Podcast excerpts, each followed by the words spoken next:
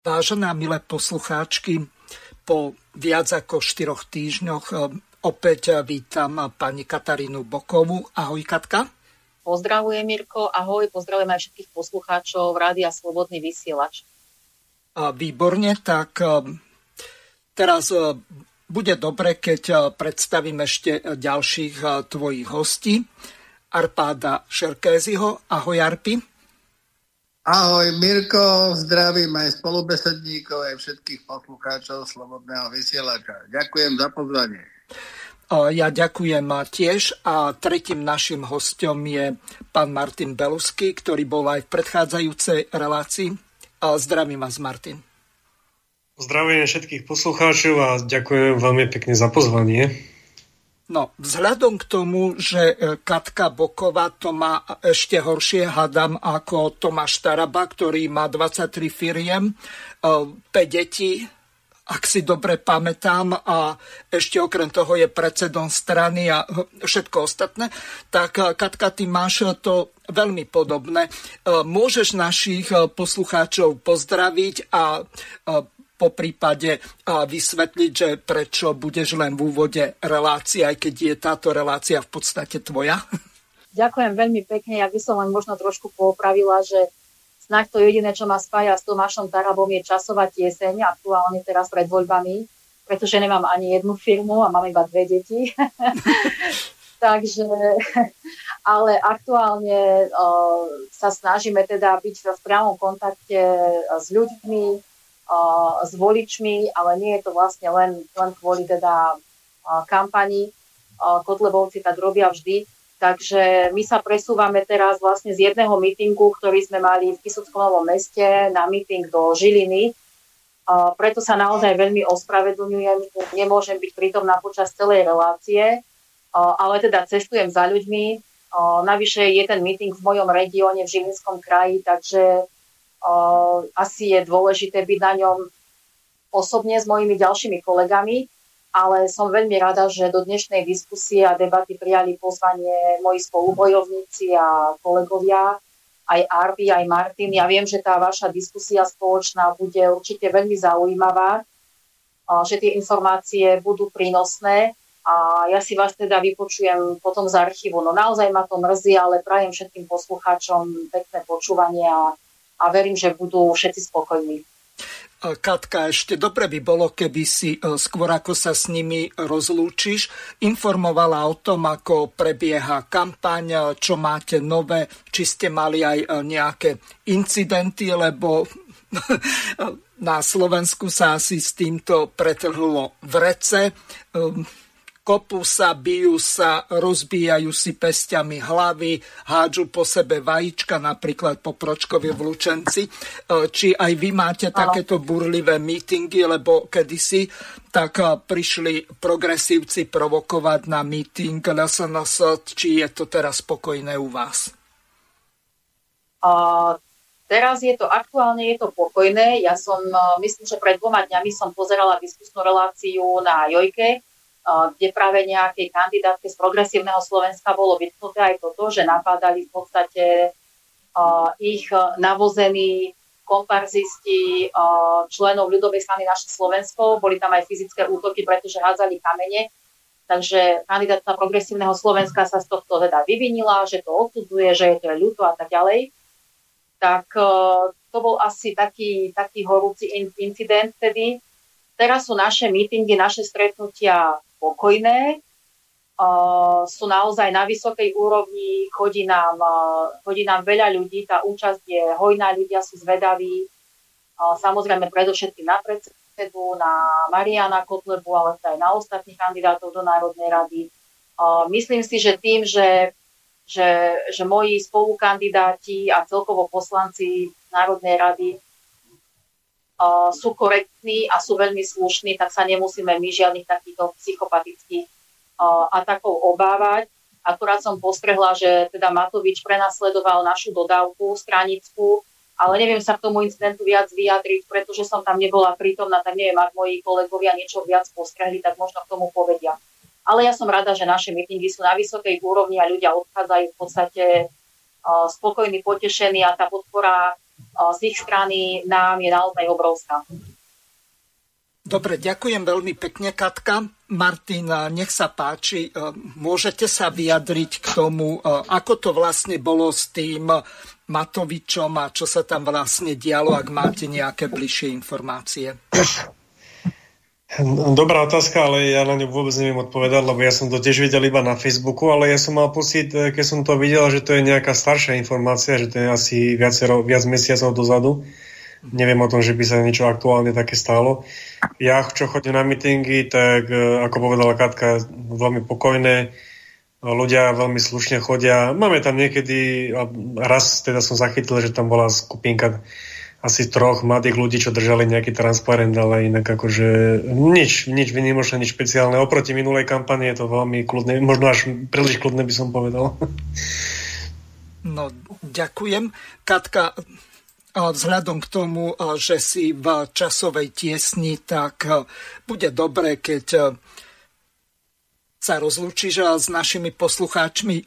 Máš ešte možnosť tesne pred voľbami osloviť vašich voličov, tak to predpokladám, že využiješ v slobodnom vysielači, takže nech sa páči. Tak ďakujem veľmi pekne za, za pozvanie do tejto relácie, Mirko, za priestor aj pre mňa, aj pre mojich kolegov, pretože toho priestoru pre ľudovú stranu naše Slovensko je naozaj veľmi maličko, sme absolútne vytesňovaní, napriek tomu, že Kotlebovci sú stále v parlamente s právoplatnou stranou. Ja by som len mala takú prozbu na všetkých občanov Slovenskej republiky, aby išli 30. septembra voliť, aby prevziali na seba tú zodpovednosť a akúsi spolupatričnosť so všetkými nami ostatnými, ktorí sa snažíme postaviť Slovensko z hlavy svet na nohy. Je medzi nami veľa, veľa bojovníkov. Sme, ja si myslím, že sme naozaj ľudia na správnom mieste, pretože nevystrokujeme rožky iba pred voľbami, ale sme jednoducho medzi ľuďmi a snažíme sa pomáhať každý jeden deň. Máme srdce na, na tom pravom mieste a ak dáte toho 30. Septembru, septembra dôveru práve nám, ľudovej strane, tak e, určite nebudete banovať, pretože od 1. októbra budeme na vás boj- za vás bojovať aj naďalej. Pre nás to v podstate nekončí a, a chceme pracovať pre Slovensko a chceme v prvom rade, aby sa všetky naše deti, ktoré, ktoré máme, aby sa cítili bezpečne. Takže to rozhodnutie napokon bude len v rukách voličov a ja verím, že aj moji dvaja kolegovia Martin s Arpim vás dnes možno ešte, ešte viac presvedčia o tom, že, že sa oplatí investovať tú dôveru práve do nás. Prajem vám krásnu diskusiu, prajem také nejaké otázky, ktoré, ktoré budú zodpovedané v spokojnosti, že sa dozviete čo najviac a budem sa tešiť na ďalšiu príležitosť. Ďakujem pekne. Ja tiež ďakujem veľmi pekne, Katka. Bolo mi cťou, že aj v tomto turbulentnom predvolebnom čase si si našla čas a lúčim sa s tebou a prajem vám veľa úspechov na mítingu, na ktorý teraz ideš a zrejme tam budeš rečniť. Áno, budem aj rečniť. Ďakujeme veľmi pekne za podporu. Ešte raz všetkým prajem pekný zvyšok dňa a príjemné počúvanie. Ďakujem veľmi Ahojte, pekne. dovidenia, do počutia. Katka, drž sa, čau. No, e, výborne. Takže e, s Katkou sme sa rozlúčili. Žiaľ, v tejto situácii sa asi ani veľa nedá robiť z toho dôvodu, že te, tie mítingy a hlavne v Žiline a v okolí tak vychádzajú akurát na dnešný deň. Neviem, ako to bolo plánované, ale ja nezodpovedám za to, že ako sa organizujú mítingy, ale dôležité je, že si Katka našla čas a bolo mi cťou, že aj v takomto veľmi hektickom čase e, tak e, prišla do relácie aspoň na úvod. Takže prejdeme na prvú ukážku, ale skôr ako prehrám ju, tak ešte sa spýtam Martina. Dnes ste mali mať zasadanie Národnej rady poslucháči sú naštvatí, lebo vidia tie obrovské vyše 6 tisícové platy a berú to tak, že tí z koalície, ak sa to vôbec dá tak nazvať, tak odsabotovali schôdzu. Prišlo síce viac ako 76 poslancov, ale odprezentovalo sa dvakrát len po 70, takže schôdza nebola uznášania schopná. Ďalší pokus bude zajtra, dnes boli dva. Ako ty sa na toto dívaš z toho dôvodu a takisto aj vaši kolegovia z opozície, keď e, takáto extrémne dôležitá téma, ako je migrácia, tak e, tí koaličníci si e, nenajdu čas alebo dokonca to súrovo odsabotujú. Nech sa páči. Ďakujem, ďakujem za otázky.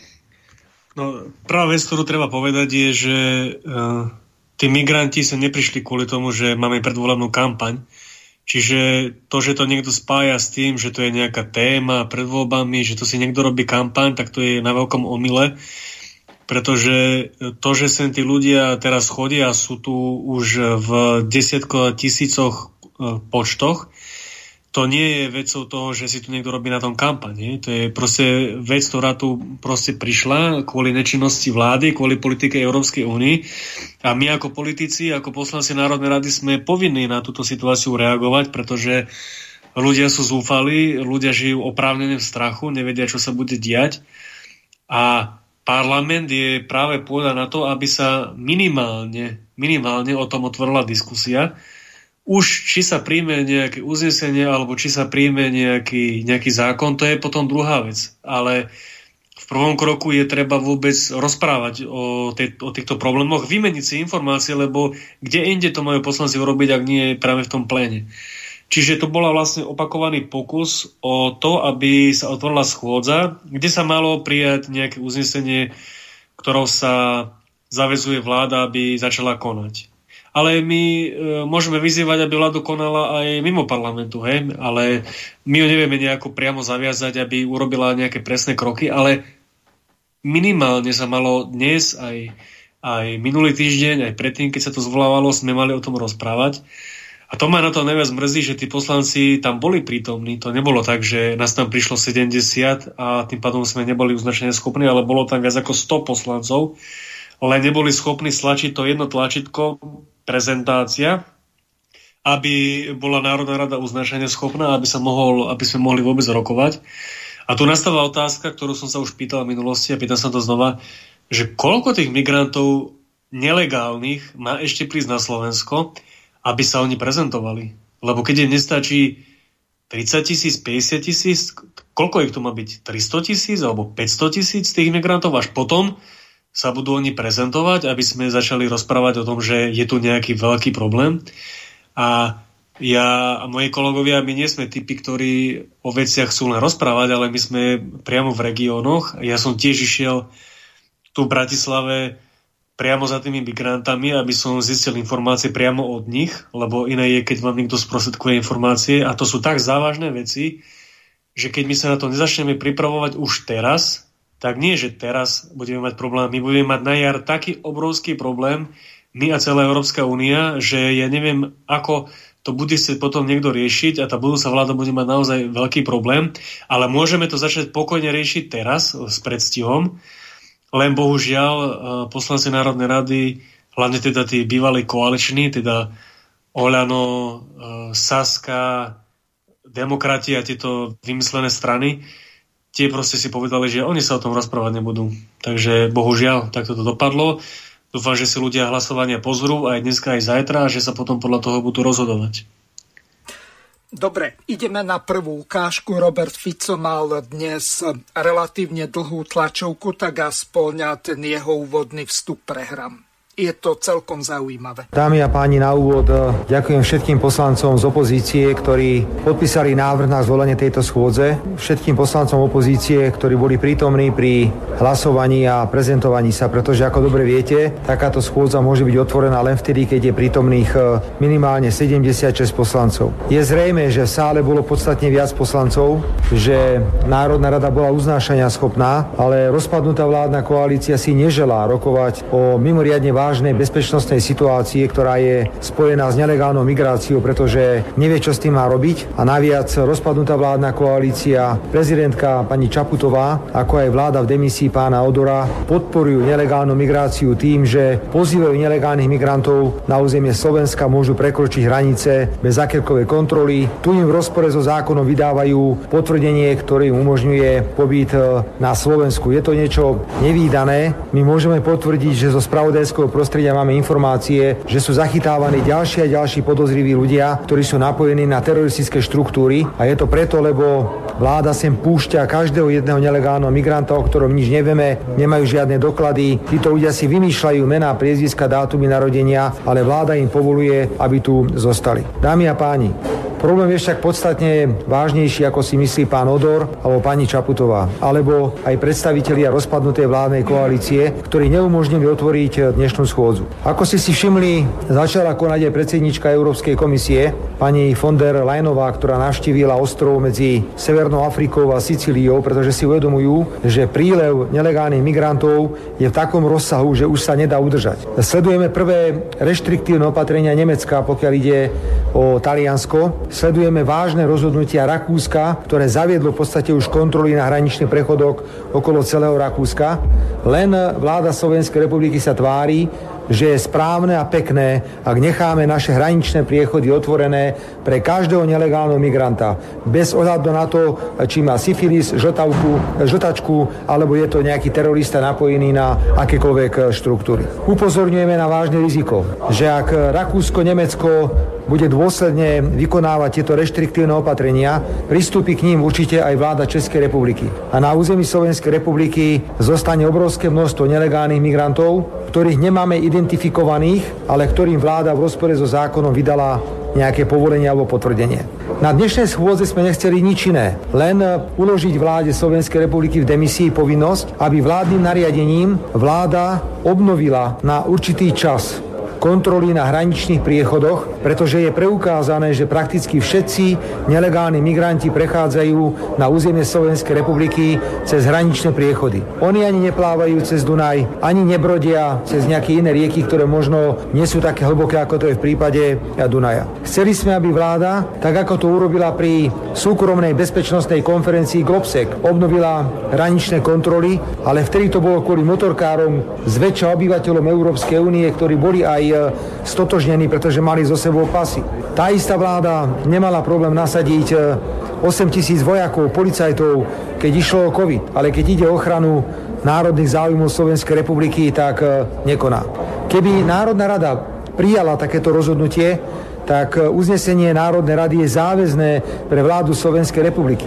A nech mi niekto nehovorí, že nemáme žiadnu sankciu v ústave, pokiaľ by vláda nerešpektovala uznesenie Národnej rady. Tak potom to tu zatvorme. Keď sme príjmali ústavu 1. septembra 92, tak sme neverili, že tu budú vládnuť blázni. My sme predpokladali, že keď raz niekto uloží nejakú povinnosť, tak tá povinnosť je potom aj e, rešpektovaná. Prezentovalo sa 70 poslancov, ja chcem poďakovať celému poslaneckému klubu Smeru Slovenská sociálna demokracia, ktorý je prítomný. Ďakujem, ako som povedal, aj poslancom okolo Petra Pelegriniho z Republiky, okolo pána Kotlebu a ďalším e, opozičným poslancom, ktorí sa prezentovali, ale v tejto skupine bola aj Sme rodina, ale pokiaľ sa nezaprezentuje niekto z rozpadnutej vládnej koalície, okrem Sme rodina, tak schôdza otvorená nebude ani, ani zajtra. Je mi to ľúto aj preto, lebo keď počúvam pána Sulíka, mal som možnosť s ním diskutovať viackrát aj v televíznych e, reláciách. On hovorí presne to, čo my. Hovorí, že treba obnoviť hraničné kontroly na priechodoch a keď sa to dá urobiť v Národnej rade, keď vieme uložiť vláde v demisii konkrétnu povinnosť, tak buď neprídu, alebo povedia, že takúto schôdzu oni podporovať nebudú. Smer Slovenská sociálna demokracia už niekoľko mesiacov varuje. Toto je jedna bomba týkajúca, ktorá nám môže vybuchnúť pod zadkom. Čo budeme robiť, keď tu zostane na území niekoľko tisíc nelegálnych migrantov, neidentifikovaných a keď česká vláda zatvorí hranice. Potom poprosím médiá aj všetkých, aby pochopili, že tie obrázky nebudú pekné. Nebudú pekné obrázky, keď policia a armáda ak bude smer vo vláde. Bude odopierať vstup každému jednému nelegálnemu migrantovi, ktorý sa pokusí prejsť hranice z Maďarska na Slovensko. Zadržíme každého jedného nelegálneho migranta, ktorý prekročí takúto hranicu a bude administratívne vyhostený z územia Slovenskej republiky. My nebudeme veriť nikomu, kto nebude mať pri sebe žiadny doklad totožnosti, kto bude o sebe hovoriť, e, že je zo Sýrie a najmä mu nebudeme veriť vtedy, keď vieme, že nevie ani po arabsky. A najmä mu nebudeme veriť vtedy, keď vieme, že pochádza z nejakej inej krajiny. A nebudú to pekné obrázky ani vtedy, ak sa budeme chcieť vysporiadať s nelegálnymi migrantmi, ktorých vláda Slovenskej, vláda Slovenskej republiky v rozpore so zákonom ponecháva na území Slovenskej republiky. Toto je mimoriadne vážna situácia, ktorú vláda nie že ignoruje, vláda ju úmyselne vytvára. Úmyselne, pretože je to Sorošová migračná politika, ktorá je súčasnou vládou a prezidentkou Čaputovou presadzovaná. My tu zajtra ráno budeme opätovne, pokúsime sa otvoriť schôdzu, ale pripomínam ešte raz, aj napriek tomu, že opozíciu podporujú poslanci Sme rodina, pokiaľ nezahlasujú niektorí poslanci vládnej koalície, ktorí sami tvrdia, že bez hraničných kontrol to nevieme zvládnuť, tak s ľutosťou oznamujem, že táto schôdza nebude otvorená ani zajtra. Ja neviem, čo sa má stať, aká téma má byť na svete, aby sme boli schopní otvoriť schôdzu a príjmať rozhodnutia, pretože riešili sme otázky okolo zdražovania, riešili sme otázky cien energií, riešili sme otázky potravín. Nič nie je dobré. Ak nie je dobré ani to, že sa nám po Slovensku možno pohybujú teroristi a chorí ľudia, o ktorých nič nevieme, tak potom si definitívne kladiem otázku, že čo také sa má stať, aby sa Národná rada Slovenskej republiky uzniesla na tom, že bude o niečom rokovať. Smer si plní svoje povinnosti opozičnej strany a bude takto pokračovať aj v nasledujúcich dňoch až do posledného dňa tohto volebného obdobia Národnej rady Slovenskej republiky. Toľko z mojej strany. Teraz e, pre zmenu dám e, slovo Arpádovi Šerkezimu.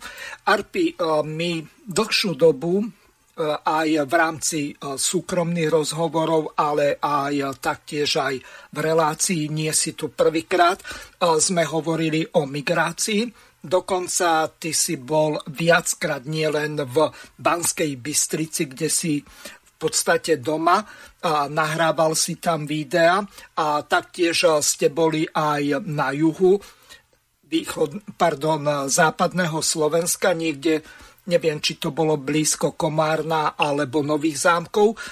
Môžeš povedať, že či sa odvtedy situácia nejako zmenila, alebo je to ešte podstatne horšie, ako to bolo pred, povedzme, mesiacom? Vieš, ja sa zvyknem na veci pozerať trošku v súvislostiach preto začnem zo široka. Ak si uvedomíme, že do marca tohto roku žiadalo u nás približne o azyl asi 400 ľudí. Už v marci požiadalo o azyl 6 tisíc Ukrajincov. Zažili sme si patálie s nimi, pretože vieme, že veľká väčšina z nich vôbec neuteká pred vojnou, lebo sú z oblastí, ktoré vojna nezasiahla. Vieme, že sem prišli okrem iného vyprať obrovské množstva peňazí, ktoré vkladajú do bank a nikto nepreveruje pôvod tých peňazí. Prišli sem na luxusných autách a prišli sem zneužívať sociálny systém takže toto je jedna vec, ktorou ešte sme sa nevyspojovali. Keď sme my, ľudová strana, naše Slovensko, mesiace dozadu dávno, keď ešte si to nikto nevšímal, upozorňovali na problémy, na možné problémy s ilegálnymi imigrantmi, s tak, takzvanými sírčanmi, ktorí po sírsky nevedia, E, tak sme boli označovaní za xenofóbov, za rasistov a nechcem ešte povedať či, čo všetko. No a jednoducho my na to, aby sme predpokladali problémy, ktoré vyvstanú s ich pribúdajúcim množstvom, sme nemuseli mať e, nejakú vešteckú guľu. Stačilo, keď sme sa pozreli do zahraničia a videli sme, e, ako to tam vyvíja. Viete, náš pseudoprezident policajného zboru, ktorého považujem za najväčšiu hambu policajného zboru od vzniku samostatného Slovenska, pán Mikulec, eh, prednedávnom povedal, že nie sú žiadne obavy z toho, že by robili zlobu, lebo doteraz nespáchali žiaden trestný čin. Moment, Arpi, neviem, či Mikulec, ja takúto informáciu mám od Hamrana. Môžem sa míliť. Pardon, prepáč, myslel som Hamrana. Povedal som prezident policajného zboru a ano. povedal som Mikulec, Hamrana. Takže máš pravdu, Hamran. A my sme hovorili, že ani v zahraničí nepáchali trestnú činnosť, kým, kým ich bolo málo ale dnes sú tam no-go zóny, kde sa boja domáci chodiť. V Nemecku to vyriešili tak, že zavreli kúpaliska, aby nedochádzalo k takým incidentom ako v Poľsku. Ty si videl zrejme ten incident, ako Poliaci ich dali do parády. Muži z kúpaliska policajtmi, myslím, že už si to nikdy v Poľsku nedovolia. A títo naši mieromilovní ako ich náš predseda nazýva inžinieri, vedci, ktorí sem prišli e,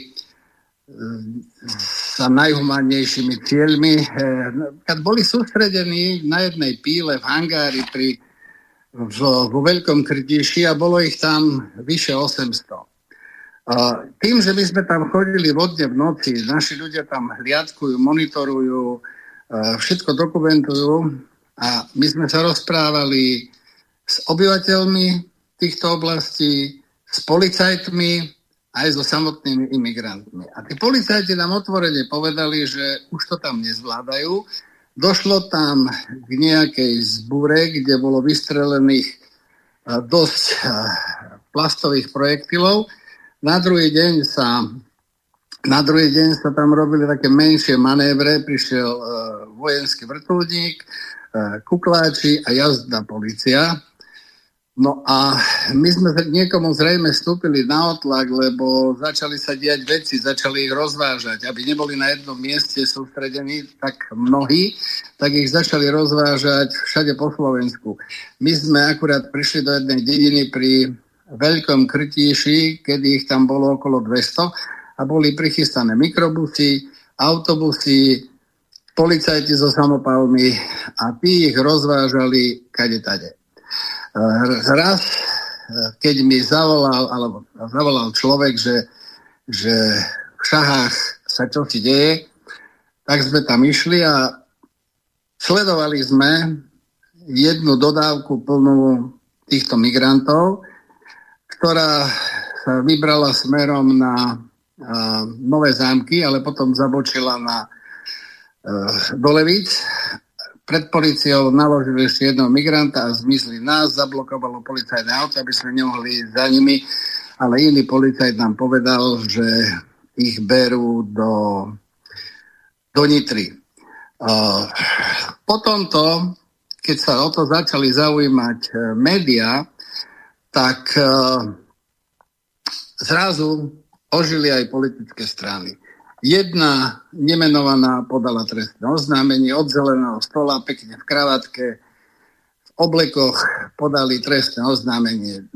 Tuto pred chvíľou sme počuli pána Fica, ten sa tam vybral s celou perepuťou, veľká sláva, mal 220 tisíc videní na internete. A ľudia nám volali, že títo nám prebrali agendu. A my sme sa veľmi, pro, my sme sa veľmi dôrazne ohradili, že to nie je naša agenda. Toto nie je predvolebný e, boj, toto nie je predvolebná kortešačka, toto je vecou národnej bezpečnosti. A preto my vítame, keď sa aktivizuje ostatné politické strany. My sme vyzvali aj občianske združenia, vyzvali sme občanov, nech nám v tomto pomôžu. Tu na naozaj musíme e, zahodiť akékoľvek rozdiely, lebo tu ide o nás, tu ide o naše deti, tu ide o naše vnúčatá a ak sa nespamätáme, tak na to veľmi doplatíme. Ty určite vieš, že 11. 12. septembra uh, bolo práve 340. výročie uh, víťazstva kresťanov v Európe nad Osmanmi a nie tak dávno som čítal nejaké vyjadrenie, že do roku 2050 ovládnu Európu bez jediného výstrelu tým, že ju osídlia a pôvodných obyvateľov pre, rastú, preľudnia a budeme vyzerať ako, vidíte, už v Londýne je Ind starostom a proste my keď sme sa rozprávali s bansko-bystrickými policajtmi, keď sme sledovali jednu skupinu týchto imigrantov a predseda volal štyrikrát policiu, aby sa prišla pozrieť, že všade špinia, vykonávajú potrebu, e, že to predsa nie je normálne, tak e, nikto neprišiel. Ale keď išla okolo jedna hysterická pani s kočíkom a tá zavolala policajtov na nás, že sa nám chudáci uh, imigranti boja, tak do troch minút tam boli dve policajné hliadky, ktoré prišli riešiť nás. Takže toto sa mi nepáči, takýto je trend a pýtal si sa, či sa niečo zmenilo. Zmenilo sa len to, že neustále pribúdajú v stovkách každý deň a situácia sa zhoršuje. Ja som pobúrený tým, že Slovenská republika ako jediná v Európe vydáva týmto ľuďom v zrýchlenom konaní uh, povolenie na pobyt. Samozrejme, že ak ich zadržia v ostatných krajinách, tak ich vracajú naspäť do tej, ktorá im toto povolenie vydala. Neviem, či si postrehol, lebo pôvodne zákon 404 lomeno 2011 o pobyte cudzincov na našom území hovoril o tom, že policajný orgán pôsobnosti ktorého sa osoby z tretich krajín nachádzajú, vydá takýto doklad, ale 6.9. tohto roku navrhovala vláda zmeniť to slovičko vydá na môže vydať. Ale parlament opäť zahaproval a túto zmenu neschválili. Keď som sa rozprával s niektorými ľuďmi, tvrdili, že preto to neschválili, lebo keď môže vydať a niekto chce vydať, ako v tomto prípade pán Hamran, ktorého som si pomýlil s pánom Mikulcom, ale to je Pražiak uhoď, keď to chce vydať, tak to jednoducho vydajú. Nie je predsa normálne, že počas COVID pakárne nás dokázali oddeliť, strážiť okresy a teraz nedokážeme ochrániť naše hranice. Tu som len chcel povedať, že Rakúska policia spolupracuje s Maďarskou a odchytávajú týchto migrantov už na území Maďarskej republiky. Prečo to, nemôže, prečo to nemôžeme urobiť my, aby sme takto eliminovali ich uh, počet? Viete, odborníci hovoria, že je to v podstate oficiálna doktrína, že je to uskutočňovanie Kalergyho plánu, ktorý vymyslel v roku 1922 za vydatnej pomoci Rothschildovskej dynastie. A bol som prekvapený, že túto uh, toto legálne vyľudňovanie a uh, v podstate založenie Paneurópskej únie podporovali aj rôzne osobnosti z oblasti kultúry, vedy a politiky. Príklad jej vyznávačom alebo podporovateľom bol aj Albert Einstein. Takže toľko zo široka. Poďme ďalej. No dobre, e, celkom dobre si mi nahral. E, neviem, e, či som to už niekedy prehrával. Noro Lichtner z hodov okolností sa venoval tomu, čo sa udialo za posledných 60 rokov v Londýne a toto je príšerne veľké varovanie, či to náhodou nedopadne aj tak, ako v Londýne, ak progresívci teraz vyhrajú. Nechcem strašiť. Saska je e, tiež e, na tej vlne, hoci e, povedzme samotný Sulik tak hovorí niečo iné. Starostom Londýna je, jak sa volá, Sadik Khan, hej, Sadik sa volá, hej, Sadik. To, toho máte, pozrite sa. To je, to je taký Brit, že... Uh, kokaj tu, hej. Dobre, je to Pakistanec, uh, ktoré... A poviete si, že ako si mohli, hej, ako si mohli Briti zvoliť za starostu Pakistanca. No nejako nezvolili. nezvolili si ho. Hej. Nezvolili si ho tí Briti.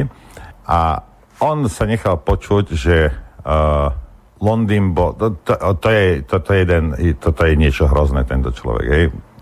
tí, čo ste vo Veľkej Británii a sledujete správy, tak viete, čo z tohto kreténa vypadáva. Ale jedna z vecí, ktoré povedal, bolo, že, a, že o, však Londýn bol vystavaný imigrantmi.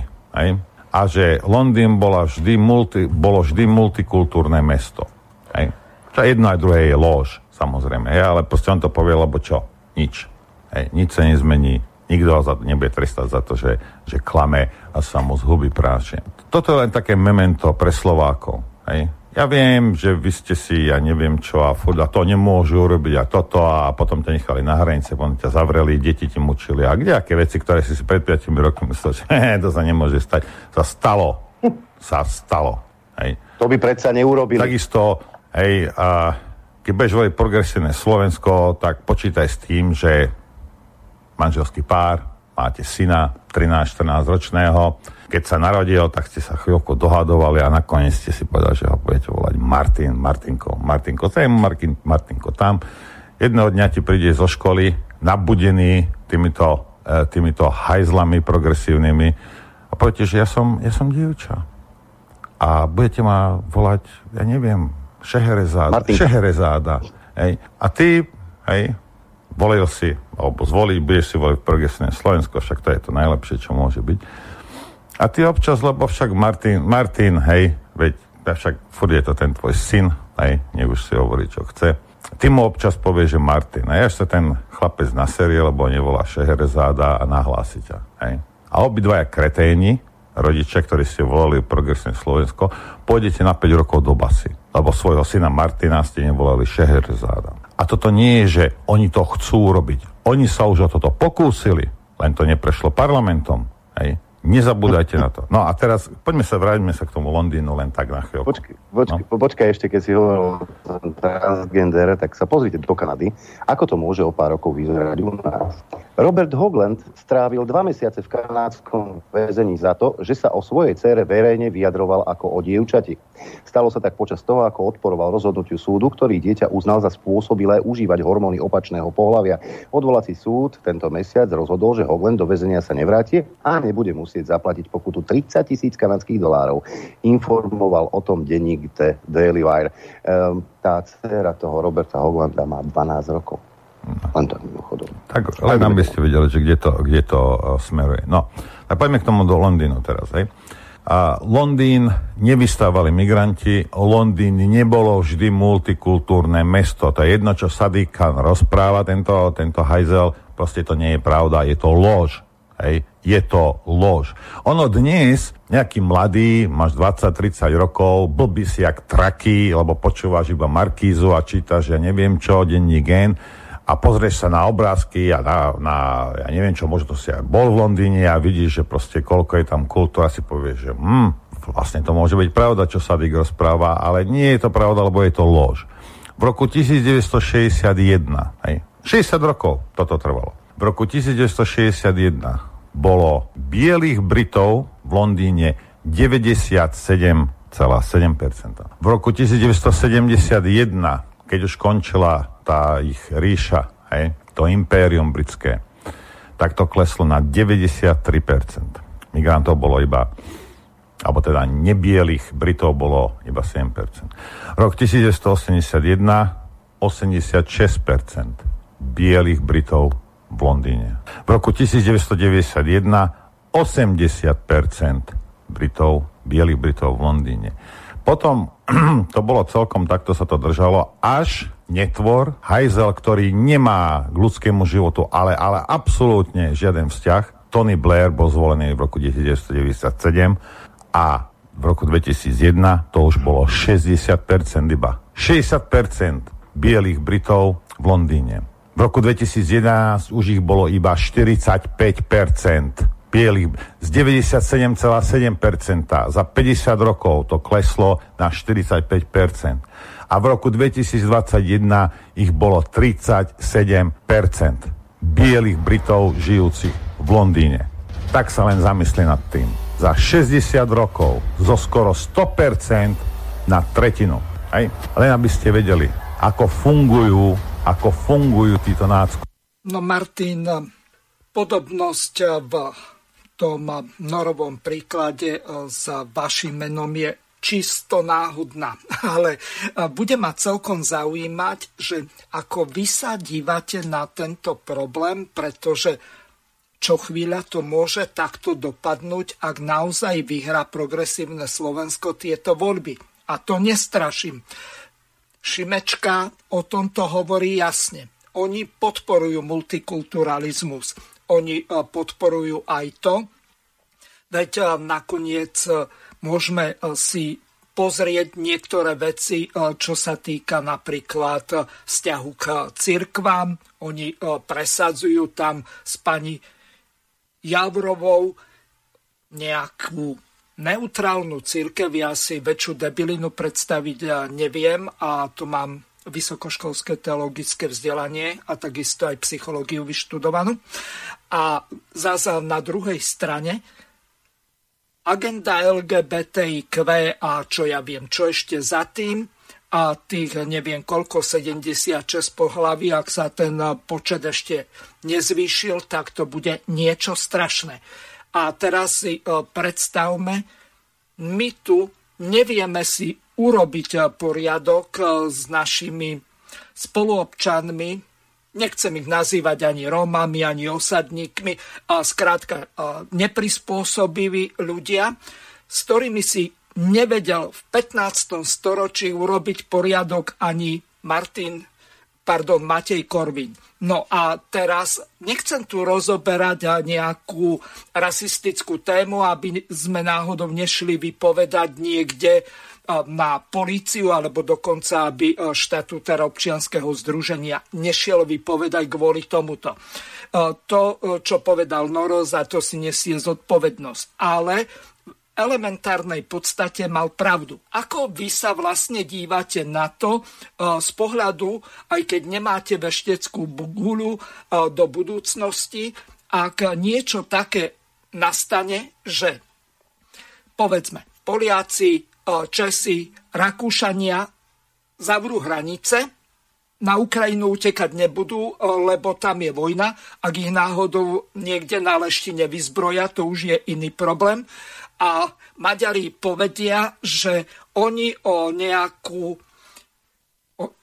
retransmisiu alebo návrat späť na ich územie alebo repatriáciu cez maďarské územie nepovolia a E, skončí to tým, že budeme tu mať 50, možno 100 tisíc migrantov, s ktorými nebudeme vedieť, čo robiť.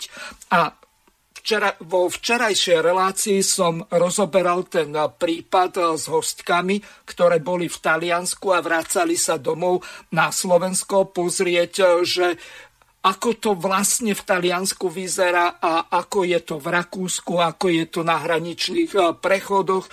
Boli no, na stretnutí so Salvinim a s ďalšími čelnými e, predstaviteľmi e, Talianska. Čiže otázka na vás. Aj keď nemáte tú vešteckú gulu, čo za daných okolností sa môže stať, ak naozaj zavrú tie hranice a tú schôdzu zajtra neotvoríte? To je veľmi dobrá otázka a my napriek tomu, že nemáme vešteckú gulu, my máme možnosť sa pozrieť na západ alebo na sever do krajín, kde tú migračnú uvoľnenú politiku majú už dlhšie. Čiže e, tam v tom zázname sa spomínala Veľká Británia, ale nie je to len Veľká Británia, to je aj Francúzsko, Nemecko, Švédsko, Taliansko a podobne. Mm. A stačí navštíviť tieto krajiny alebo možno trošku viacej čítať informácií zo zahraničia v tejto oblasti a človek aj bez kryštálovej guly e, zistí, že kde vlastne Slovensko môže prísť, ak sa nezačne s tým niečo robiť. A aj tí sami imigranti, keď som sa s nimi rozprával tu na Slovensku, mi povedali, že že áno, oni chcú ísť e, hlavne teda do Nemecka, lebo tak majú tú informáciu, že v Nemecku majú pre nich pripravené nejaké programy a e, nejaké priestory a miesta a tak ďalej. Ale sami mi povedali, že oni nejdú do Nemecka pracovať. Oni, niektorí, niektorí si vymysleli, že tam idú študovať, ale väčšina mi normálne na povedala, že nie, že tam idú, že niekto lebo vedia, že sa tam bude o nich postarať. Čiže, čiže tá uvoľnená migračná politika vlastne ťaha tých migrantov z týchto azijských, ale aj afrických krajín smerom do Európy. A oni proste len využívajú to, čo my im dovolujeme. A druhá vec je, že tá migrácia je riadená, to znamená, že oni, tí migranti, dostávajú informácie, kade majú ísť, čo majú robiť, čo majú povedať, čo majú nepovedať a tak ďalej. Čiže tu je proste nejaká organizovaná skupina, ktorá zabezpečuje to, aby proste Európa, a hlavne teda tie štáty, ktoré dneska nie sú migráciou postihnuté, teda hlavne teda krajiny Strednej Európy, aby proste začali byť zaplavované imigrantami, podobne ako je to možné vidieť v tých ďalších západných krajinách. A tie inštrukcie napríklad sú také, že oni majú všetci zahodiť svoje doklady, nemajú ani pás, ani občanský preukaz, nemajú vôbec žiadny papier, ktorým by dokázali dosvedčiť svoju identitu. To je úplne zhodné u úplne všetkých. Všetci majú, ale, však, ale všetci majú mobily. Mobily nejakým záhadným spôsobom počas tej cesty nestratili. A ja keď som im kontroloval všetky tie ich papiere, lebo ja, keď som sa s nimi stretol, keď som ich našiel v Bratislave, tak ja som im povedal, dajte mi papiere, ja chcem vidieť. A ani jeden z nich nemal vyplnené miesto narodenia, čiže oni si nepamätajú, kde sa narodili. Väčšina z nich mala datum narodenia 1. januára. Nie všetci, ale väčšina z nich mala, že sa narodila 1. januára a nejaký rok. A to všetko smrdí tým, že títo ľudia majú nejaké inštrukcie od niekoho, kto im povedal, aby toto presne povedali a spravili a zároveň majú inštrukcie, že majú prísť na Slovensko. Pretože ja ako imigrant, keď prídem do Maďarska a chcem ísť ďalej do Nemecka, tak predsa pôjdem cez Rakúsko. Nie? Veď to je, je jednoduchšie prekročiť jednu krajinu a som rovno v Nemecku, ako ísť ešte cez Slovensko, Česko, Slovensko, Polsko. To sú ďalšie dve krajiny, ďalšie komplikácie. Ale tí imigranti majú inštrukcie, že majú ísť Slovensko, pretože tu dostanú ten papier, o ktorom sa tu bavíme, že dostanú teda to potvrdenie alebo to povolenie na pobyt. A zároveň Slováci sú na nich proste dobrí, hej, oni tu majú, možno to nemajú úplne ideálne podmienky, ale ako také za, za obstaranie dostanú, hej, aj niečo na jedenie, aj nejakú tú strechu, a, a nejakú tú strechu nad hlavou, takže, takže Takže ešte raz to treba zdôrazniť. Tak ako to bolo v tých západných krajinách, tak je to aj dnes na Slovensku. Tá migrácia je nelegálna, je proste riadená. A teraz kým je riadená, to je asi nedovolím predpovedať. Každopádne nikto to nemôže spochybňovať, že to nie je pravda. Čiže Slovenská republika je momentálne pod obrovským ohrozením, že tu začnú naozaj e, vznikať veľké skupiny, ktoré nebudú môcť ďalej pokračovať práve kvôli tým zatvoreným hraniciam a práve kvôli tomu, že už aj Nemci majú proste tých migrantov plné zuby, pretože ak, som, ak si správne pamätám, tá posledná informácia je, že na tých uh, nelegálnych imigrantov dávajú 440 miliónov eur mesačne, aby proste zabezpečovali pre nich všetko, lebo tí migranti, oni proste potrebujú aj ubytovanie, aj stravovanie, aj zdravotnú starostlivosť, aj všetko ostatné. A tí imigranti, keď už to na Slovensku budú, tak my vôbec od nich nemôžeme očakávať to, že oni sa tu začnú zapájať do nejakých procesov, že by tu začali pracovať alebo neviem, čo by tu robili. A už vôbec nemôžeme očakávať, že by sa tu oni chceli prísť integrovať. Presne tak, ako to máme možnosť vidieť v Belgicku, v Anglicku a podobne, kde vznikajú getá, oblasti, tzv. no-go zóny, kde proste už ani uh, po zotmení sa tam neodvážia ani samotní policajti vkročiť, pretože sú to proste nebezpečné oblasti, ktoré majú plne pod kontrolou tieto gengy e, z týchto imigrantov. A to není žiadne zastrašovanie, presne ako som povedal. My nepotrebujeme žiadnu vešteckú gulu. My nám sa stačí pozrieť na západ a tam presne vidíme, e, čo sme momentálne pod ohrozením. A ešte by som sa chcel dotknúť toho papiera, ktoré, sa dostáva, ktoré dostávajú títo imigranti na Slovensku. Aby posluchači vedeli, ten náš zákon o pobyte cudzincov hovorí o administratívnom vyhostení a to je vlastne rozhodnutie policajného útvaru o tom, že cudzinec nemá alebo strátil oprávnenie zdržiava sa na území Slovenskej republiky.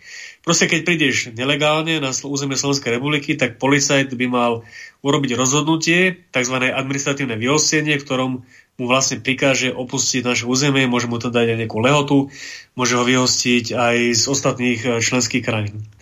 A potom je tam eh, jeden paragraf, ktorý hovorí o prekážkach administratívneho vyhostenia, ktorý hovorí o tom, že ak cudzinec, eh, že, že keď vlastne cudzinca nemožno administratívne vyhostiť, napriek tomu, že je na našom území nelegálne, a to je veľmi dôležité povedať, že dnes dnešný zákon nepozná prekážku takú, že na území, e, krajiny, že na území tej krajiny, z ktorej ten cudzinec údajne pochádza, sa nachádza, je nejaký vojnový konflikt. A to, to je veľmi dôležité.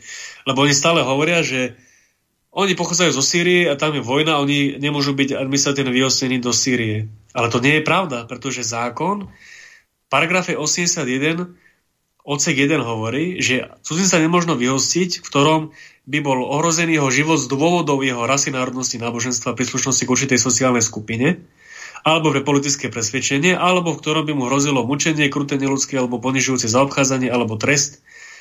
A rovnako, a ak, by mu bol, ak by mu mohol byť uložený trest smrti. He, čiže tam nie je nič napísané o tom, že on, keď je mladý muž, že nemá vo svojej krajine brániť e, pred hociakým konfliktom alebo útočníkom alebo nepriateľom svoju krajinu. Veď predsa, keď je nejaká krajina napadnutá, tak tí muži majú predsa bojovať. Bohužiaľ je to tak, ale je to síce smutné, ale je to tak. Takisto ako keby bola vera na Slovensku, tak predsa nebudú mladí muži utekať do zahraničia, ale predsa budeme brániť našu vlast. A to, že dneska policajti tvrdia, že nie je možné ich administratívne vyhosiť, je proste lož, a to znamená, že to vydávanie tých papierov, to znamená, že dostávajú podľa toho odseku 5 uh, eh, pravoplatne, ja by som to prečítal, no teraz to presne nevidím, ale je tam, je tam ten odsek, ktorý hovorí o tom, že pokiaľ teda existuje tá prekážka, tak on dostane proste ten papier, že podľa ktorého to môže zotrvať. A s týmto vlastne argumentoval napríklad Fiso, že oni preto nepodporili tú schôdzu, lebo podľa nich to nič nevyrieši. Je to síce pravda, čiastočne, ale zároveň treba povedať aj to, že to bola chyba, že smeráci nepodporili otvorenie tej schôdze, e, ktorú zvolala vláda, aby bola zmenená tá formulácia vydá nám môže vydať, pretože aj keď to bola malá zmena, tak to bola zmena k lepšiemu a zároveň keď sa predsa otvorí zákon v skrátenom legislatívnom konaní, my stále máme možnosť v druhom čítaní dávať pozmenujúce návrhy ako, parlam, ako poslanci. Čiže my sme kľudne mohli ten zákon konečne otvoriť a mohli sme tam navrhnúť aj iné zmeny, napríklad úplne odstrániť ten paragraf 81, ktorý hovorí o prekážkach administratívneho vyhostenia. Čiže situácia je vážna.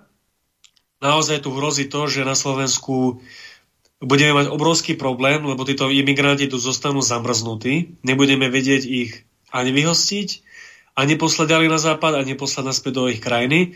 A potom je naozaj dobrá otázka, že čo s tými migrantmi tu na Slovensku budeme robiť. Pretože koľko miliónov eur mesačne chceme platiť z našich daní na starostlivosť do týchto ľudí? Alebo aké podmienky im chceme vytvoriť, kde tí ľudia budú ubytovaní a čo je najhoršie, oni keď tu budú dlhšie, tak oni potom budú môcť e, požiadať o nejaké e, ďalšie povolenie na zotrvanie a potom sem budú chcieť naháňať svoje rodiny a ďalších, e, ďalších proste príslušníkov a naozaj, keď ten konflikt a ten problém neuhasíme teraz na začiatku, tak potom už s tým budeme mať naozaj obrovský problém. Čiže preto hovoríme, napriek tomu, že je kampaň, napriek tomu, že sú voľby, treba to riešiť, bez ohľadu na to, že je to niekoho téma, alebo niekoho téma to nie je. A keď sa s tým niečo neurobí, tak sa obávam, že už zajtra bude neskoro. No ja tejto téme venujem asi jednu tretinu relácií a teraz e, to dôležité.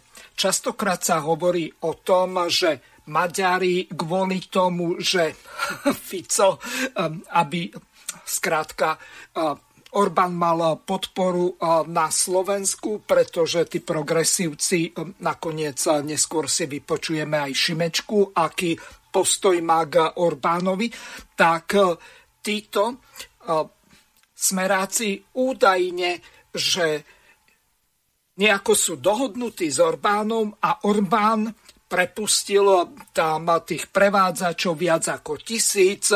Tí nastúpili do plnej pohotovosti a makajú to, čo v base zanedbali, aby zarobili čo najviac.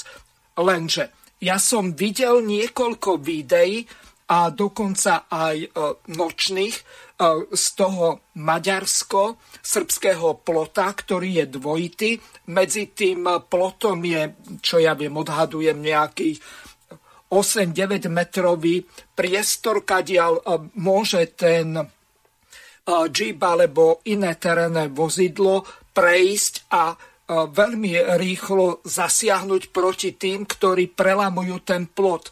Títo migranti majú hliníkové nejaké 5-metrové rebre, oni e, zrážajú z vrchu e, ten ostnatý e, drvot, potom majú tam kliešte pákové, s ktorými veľmi rýchlo prestrihajú, keď sa im podarí a urobia jeden prielom, druhý prielom, kým tí policajti tam pri, stihnú prísť. Čiže, no a to ešte to najhoršie, Vyzbrojení sú dlhými a krátkými ručnými zbraniami, dokonca automatickými. Jeden ten migrant, ktorý tam ležal, tak mal vedľa seba dva samopaly, nabité so zásobníkmi. Toto je extrémne nebezpečná situácia aj pre tých policajtov alebo maďarských vojakov. A teraz otázka na Arpiho. Vy ste e, boli viacerí z týchto kandidátov dolu na juhu, lenže za daných okolností vieme si mi vôbec predstaviť jednu veľmi dôležitú vec. Ak si zoberieme kauzu s Ivetou Radičovou z rokov, neviem, či to bolo v 2011 alebo 2012, jednoducho minuli sa peniaze a tie stany, e, ktoré boli vykurované, tak e, zrazu neboli peniaze, hoci e, vláda mohla vyčleniť, alebo dokonca z fondu, povedzme, premiérky mohli ísť ďalšie peniaze. Radičova jednoducho tie peniaze nedala a tí ľudia pomrzli. A teraz jedna veľmi dôležitá vec. My máme určitý cyklus zimy zim na Slovensku. To znamená, ak je veľmi horúce leto, tak príde veľmi studená zima. My máme teraz veľmi horúce leto, aj dnes, hoci bolo pod mrakom, tak bolo nejakých 24-25 stupňov. Zajtra má byť až dokonca 28. A teraz hoc aj tu na juhu, my tu mávame kruté zimy, tak ako v Oravskej lesnej úplne bežne je minus 15, minus 20, dokonca som tu už zažil aj zimu, keď bolo minus 28 a leta takisto bolo aj plus 41, čiže roztrhlo nám teplomer mimochodom na okne. No a teraz otázka, Arpad, na teba Vieš si ty vôbec eh, predstaviť, čo my budeme tu robiť eh, s nejakými 50 tisíc migrantmi, keď sa nedokážeme o tisíc bezdomovcov v Bratislave postarať. To akože eh, budú dávať ľuďom jedného alebo dvoch migrantov do každej rodiny, alebo ako to bude? No, Mirko, opäť vlastne si na to odpovedal na túto otázku, ale ak dovolíš, nadviažem na Martina. Pýtal sa, že niekto to riadi. Počul som rozhovor na slovo za tých odborníkov, ktorí hovoria, že za ich prísun sú zodpovedné mimovládky zahraničné, ktoré to veľmi dôkladne pripravujú. Dnes som videl video, že na území Srbska operujú dve veľmi vážne skupiny ozbrojené, gengy, ktoré, ktoré vlastne zarábajú na týchto utečencoch a navzájom sa zabíjajú. Takže situácia je veľmi vážna. Pred sebou mám jeden taký ten preukaz, ktorý spomínal Martin na Amara Meaza, ktorý sa narodil v Sýrii 1.1.2002. Áno, všetci majú veľmi podobné e, dátumy narodenia a podobne. Áno, Taliansku platia 440 miliónov mesačne na týchto imigrantov. Preto ma obzvlášť irituje, že naši tzv. odborníci sa prú podľa toho, koho pieseň spievajú. Či za ktorú stranu kopu. Takže jedni obvinujú smer, že čo teraz plače, veď všetky dokumenty týkajúce sa imigrácie podpísali oni. Zase smeráci oponujú, že zodpovední sú Roman Mikulec, minister vnútra, Štefan Hamran, prezident policajného zboru a Jan Orlovský, riaditeľ migračného úradu ministerstva vnútra Slovenskej republiky, ktorý je vlastne Šorošov zamestnanec. Pán Hamran sa vyhovára, že zákony Európskej únie sú nad slovenskými, ale podľa právnych expertov Ústava Slovenskej republiky a ústavné zákony sú nadriadené všetkým ostatným právnym normám. Takže toto jeho tvrdenie neobstojí. A teraz opäť len o tých našich problémoch. Veď my nemáme zvládnutých našich neprispôsobých občanov, ktorí sú podľa mnohých eh, pozitívne diskriminovaní. Veď si zober nedávny incident niekoľko mesiacov dozadu, kedy v Bánovskom Tesku takýto človek zmlátil dve ženy, jedného muža, jedného chlapca za plnej prevádzky a tento incident bol vyhodnotený ako priestupok Veď e, keby si to urobil ty alebo ja, tak z basy nevídeme. Ja som tam spomínal na tom zhromaždení aj 10 rokov trvajúcu kauzu z Malaciek a incidenty v Devinskej Novej Vsi a tak. Ten pán Dobrovodský z Malaciek, keď uh, mu tí neprispôsobí občania robili peklo do života, povedal jedného dňa, že vyhodí celú ulicu do vzduchu a hneď bol upozornený, že ak to ešte raz opakuje, bude stíhaný za trestný čin nebezpečného vyhrážania. Odpovedal, že veď oni sa mu vyhrážajú každý deň smrťou. Dostal takú odpoveď, že oni to majú v natureli, takže je to v poriadku. Takže toľko e, k tomuto. A navyše, teraz po tom, čo som spomínal tých Ukrajincov, od začiatku roka prešlo našimi hranicami okolo 30 tisíc ekonomických imigrantov zo Sýrie. Mnohí po sírsky ani nevedia. Konkrétne príklady, vieš, ono, nie všetci sú rovnakí. Napríklad v jednej dedine vedľa, vedľa Veľkého Krtíša zastavila taká skupinka imigrantov jednu ženu, ktorá išla na aute a chceli dosť vtieravým spôsobom ich niekde odviezla. Ona to odmietla, tak jej otvorili tašku a tá taška bola plná peňazí. Povrch plná peňazí. My keď sme sa boli pozrieť na tú deportáciu tých ľudí z ihriska, tak tam prišlo biele Volvo s holandskou poznávacou značkou. Boli to Turci a hľadali svojich príbuzných. Tak aká Sýria, keď sú z Turecka? Potom uh, tam identifikovali nejakého Gréka a po, podľa informácií z policie vieme, že podľa daktyloskopických stôp boli spoznaní dvaja ľudia, ktorí sa podielali na teroristických činoch a sú členmi nejakých uh, teroristických organizácií. Nezanedbateľným faktom je aj to, že 98% z nich tvoria bojaschopní mladí muži a len 2% tvoria ženy a deti. A ak sa týmto mužom podarí kde si v Európe uchytiť, podľa inštrukcií tých, tých mimovládok sa za nimi môžu pristahovať aj ostatní rodinní príslušníci.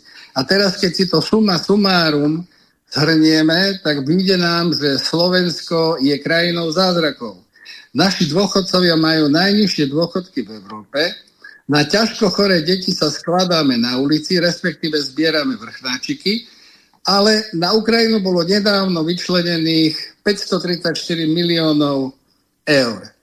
Strávna jednotka pre jedného ilegálneho migranta je 1,40 na deň. Ak si to vynásobíme počtom osôb a počtom dní, a vôbec nie je pravda, že oni tu zostávajú len nejaké dva týždne, Bystrici je skupina, ktorá tu je už 8 mesiac podľa pravidel Európskej únie, ak tu vydržia rok, získajú povolenie na pobyt. Takže toto sú dosť vážne veci. Ja som sa rozprával s bývalým uh, zamestnancom spravodajskej služby a ten mi už dávno povedal, že najskôr osídlia západné krajiny a potom osídlia bývalé východné krajiny, lebo je to súčasťou plánu. A k týmto rozhadzovaniam by som ešte dovolil doplniť si poverená ministerka práce sociálnych vecí a rodiny Sonia Gaborčáková uh, darovala Šorošovej mimomládke Open Society Fund takmer 22 miliónov eur z peňazí daňových poplatníkov. Ak si uvedomíš, že táto vláda, ktorá je úradnícka, je poverená dočasne vedením tejto krajiny, by mala len kúriť a vetrať a oni tu rozhadzujú peniaze podľa informácií aj z vojenského spravodajstva viem, že sa uskutočňujú obrovské nákupy Tí ľudia nie sú nikým volení, nikto im nedelegoval žiadnu právomoc. Akým právom oni rozhadzujú peniaze daňových poplatníkov? Na toto treba upozorniť. Tu naozaj opakujem ešte raz, tu sa treba vykašľať na to, kto oblieka aký politický dres, kto ku komu patrí, kto bere odkiaľ peniaze. Teraz ide o našu budúcnosť, lebo ty si sa síce spýtal, ako si to ja predstavujem, ale ja si to neviem predstaviť, pretože ak naozaj príde krutá zima, my tu budeme mať 10 tisíce týchto ilegálnych migrantov, z ktorých niekoľký ovplývajú peniazy, majú ich toľko, že by si žasol, ale niektorí nie. A keď nebudú uspokojené ich základné potreby, čo budú robiť? No jednoducho budú musieť kradnúť, budú musieť lúpiť, budú musieť Uh, a ešte, ešte sa obávam aj takej veci, lebo pre nich sú ženy nič. Hej. Táto kultúra, pre nich sú ženy nič. Vidíte na, na YouTube videá, kedy pesťou bijú ženy na ulici, kedy v Nemecku hodili dve dievčata našťastie pod stojací vlak a čakali, čo bude, ale nikto sa neozval. Videli ste tam uh, video určite všetci, ako, ako udrel uh, takýto človek jedného pána na nejakom úrade a potom aj úradničku, ktorá sa ozvala. Potom prišli dve, e, dvaja členovia nejakej ostrahy a veľmi slušne upozornili, že aby sa tak nesprával. Mali ho zmaľovať tak, že by ešte teraz nebol schopný ošetrenia. Zober si e, napríklad Švédsko. To bola najbezpečnejšia krajina sveta, kde si mohol nechať otvorený kabriolet a o týždeň prísť a všetko bolo v poriadku teraz len v znásilnení, tam je najviac znásilnení v Európe a je v tomto kritériu treťou krajinou na svete. A jednoducho ten multikulturalizmus, po ktorom oni volajú, je utopia. Ja viem, že ten Kalergyho plán spočíva v tom, že rôznymi spôsobmi, že keď sa bude, ja viem, ľudia si budú myslieť, že som sa zbláznil, že aspartanom otrávené potraviny, dokonca sa to dáva aj do žuvačiek, aj všade. E, mas, hovoria o očkovaní, chcú vyľudniť e, obyvateľstvo Európy a nahradiť jeho veľkú časť týmito pristahovalcami. Má sa to zmiešať a ich cieľom je nový druh človeka z IQ okolo 90, ktorý nebude vymýšľať, bude počúvať a na prácu to stačí. Takže vieš, ja žasnem, ja žasnem nad e, nezáujmom týchto ľudí. My chodíme po Slovensku, chodíme na nočné, chodíme na hranice, e, robíme, čo môžeme, upozorňujeme, edukujeme, vysvetľujeme, ale tí ľudia sa o to vôbec nezaujímajú. A ja teda vidím, že v histórii to vždy tak bolo. Ty dobre vieš, si veľmi ščítaný že po nosi dlhých nožov eh, v Nemecku, keď upozorňovali Židov, čo ich čaká, nechceli tomu veriť. Povedali, že oni predsa žijú v eh, demokratickej krajine, kde také niečo nie je možné. Ja som mal 7 rokov, keď som bol akurát v Prahe pri Václavskom námestí a dospelí ľudia sa rozprávali o možnom vpáde spojeneckých vojsk. A iní dospelí im hovorili, že to nie je možné, lebo my sme členovia Varšavskej zmluvy a to je jednoducho nemožné. Dodnes si pamätám tú noc, kedy tam zarachotili tie, zarachotali tie tanky a bola streľba na ulici. Takže vždy to tak bolo. My tomu neuveríme, až kým sa to stane. Vtedy tomu uveríme, ale to už môže byť neskoro. Takže ja využívam aj túto príležitosť, aby som trošku s týmito ľuďmi a aby som ich aj vyzval, že keď uh, pôjdu voliť za prvé, aj tie voľby je toľko špinavých spôsobov ovplyvňovania, nehovoriac o skorumpovaných médiách, o skorumpovaných tzv. umelcoch, o skorumpovaných uh, predvolebných prieskumoch, kde neoficiálna taxa za 1% je 150 tisíc eur Otázka je, prečo to sú ochotné niektoré e, strany zaplatiť? No preto, aby si sa bežný človek pozrel na ten prieskum a povedal, že tejto strane nedám svoj hlas, lebo bude spláchnutý v záchode. Ale pozrite sa dozadu, spomente si, koľkokrát boli nadsadené percentá, ako sú teraz v progresívnom Slovensku, ktoré už pomaly dobieha smer, len potom urobí meeting a nie je tam nikto.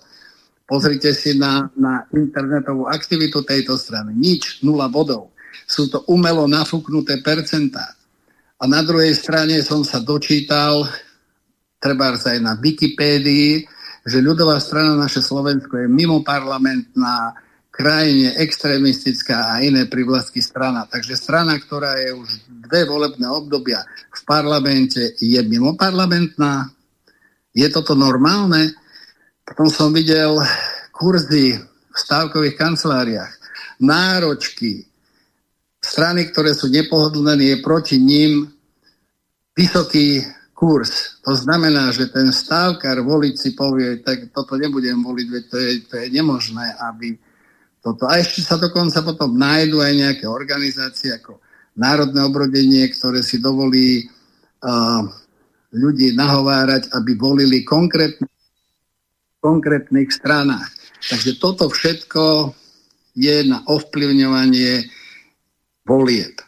A ja preto všetkých nabádam, aby sa pozreli na program každej strany, aby sa pozreli na lídra tej strany, že či naozaj aj v minulosti vždy konal tak, ako to teraz hlása, či to nie je len účelové, a aby nedali na predvolobné prieskumy, aby nedali na, na hlasy samozvaných mesiášov, aby volili srdcom a rozumom. A každý, verím, homo sapiens sapiens, vie, koho má voliť a nemusí mu to nikto hovoriť. A ja keby som mohol, tak ja tie predvolebné prieskumy zruším, ale najvyšší súd svojho času rozhodol, že by to bolo nedemokratické.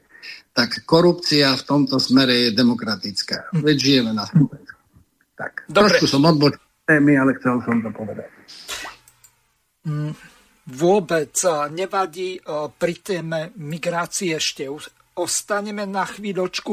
Robert Kaliňák a Robert Fico mali jedno také celkom zaujímavé video, tak aspoň časne ho prehrám, v audioforme samozrejme. Možno ešte viac je dodá Robert Kalinia, ktorý tam bol so mnou. Ja chcem iba povedať, že naozaj nás smere neteší, že máme za každým pravdu. Že sme mali pravdu, keď sme varovali pred zvýšenými cenami energií a zvolávali sme mimoriadne schôze a vláda odmietala reagovať a hovorila, čo ten smer straší. Keď odmietali urobiť mimoriadne schôdze na zvyšovanie cien potravín, tiež hovorí, že smer straší. A vždy sa potvrdilo, keď sme hovorili, že treba urobiť okamžite opatrenia proti zvýšenej inflácii, tiež hovorili, že smer iba straší a pán Heger, vtedy premiér, hovoril, a veď sú to iba 4%, to už viacej nenarastie. Vždy hovoria, že len strašíme. A potom prídeme dnes priamo na miesto, kde sa uh, registrujú nelegálni migranti a zistíme, že je presne pravda to, čo sme hovorili, že od žiadnych z nich nepríjmajú žiadne doklady totožnosti. Povedzte mi úprimne. Aký iný doklad nemecká policia vydala z toho, aby ste doniesli pas, rodný list, výpis z registrov trestov.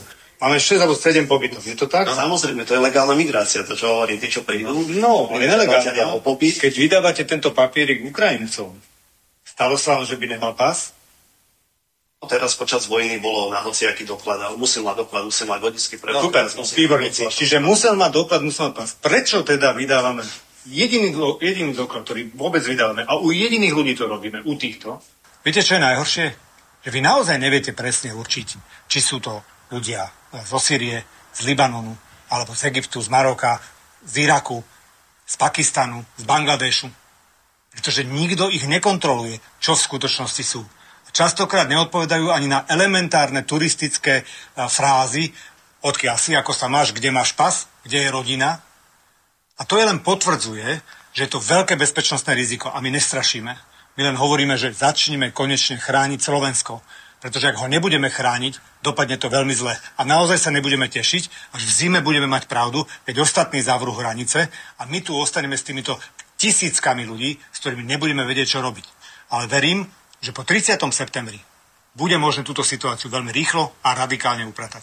Pokiaľ ide o bezpečnostnú situáciu, dodám ešte, že hrozba, že tu na území Slovenskej republiky zostane doslova uzatvorených niekoľko tisíc nelegálnych migrantov, o ktorých nič nevieme a ktorým vláda Slovenskej republiky umožnila pobyt na Slovensku, tak e, trváme na tom, aby na schôdzi Národnej rady, ktorú sme zvolali na útorok, sme rozhodli o okamžitom obnovení hraničných e, priechodov, kontrol na hraničných priechodoch, lebo to je jedna jediná cesta, ako môžeme nelegálnej migrácii zabrániť. A pokiaľ túto schôdzu neotvoria a pokiaľ nedáme jasný pokyn vláde, nasať vojakov, nasať policajtov na maďarsko-slovenské hranice a zabraňuj príchodu ďalších nelegálnych migrantov, tak ako tu stojíme, ak dostaneme dôveru v parlamentných voľbách, tak po 30. septembri to bude jeden z prvých bodov rokovania vlády, okrem hypotekárnych úverov, okrem návrhu na konsolidácie verejných financií, musí prísť rozhodnutie o okamžitom obnovení kontrol na hraničných priechodoch s Maďarskom s príslušným nasadením policajtov, vojakov, techniky, ktorú máme k dispozícii a musíme robiť všetko preto, aby sa na Slovensko nedostal ani jeden jediný nelegálny migrant. Takto sme to robili, keď sme boli vo vláde, my teraz neteoretizujeme, rovnako máte od nás istotu, že keď sa bude rozhodovať v Európskej únii akýchkoľvek eh, povinných migračných kvótach, budeme proti, budeme to vetovať, pretože ochrana záujmov Slovenska je pre nás na prvom mieste. Vážená milé poslucháčky a poslucháči, dostali sme sa už 15 minút cez polovicu relácie.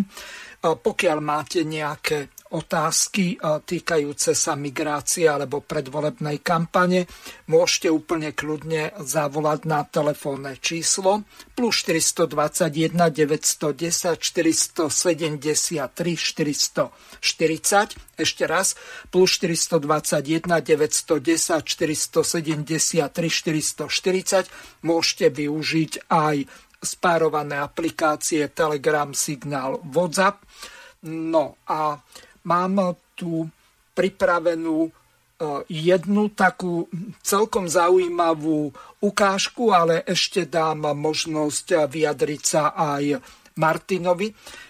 No k tomu, e, čo hovoril e, Robert Kaliňák a takisto aj k tomu, aký je vlastne postoj ľudovej strany naše Slovensko, čo sa týka tejto migračnej krízy. Nech sa páči. Tak my vlastne už od tej prvej krízy v roku 2015, keď si na to eh, ľudia spomenia, eh, spomenú, tak už vtedy sme vlastne hovorili e, základné princípy, ktoré musí Slovenská republika dodržiavať. A pri tejto príležitosti treba aj spomenúť to, že od roku 2015 už ubehlo 8 rokov. To znamená, Vtedy, keď bola tá prvá veľká migračná kríza v Európskej únii, vtedy to viac menej obišlo Slovensko.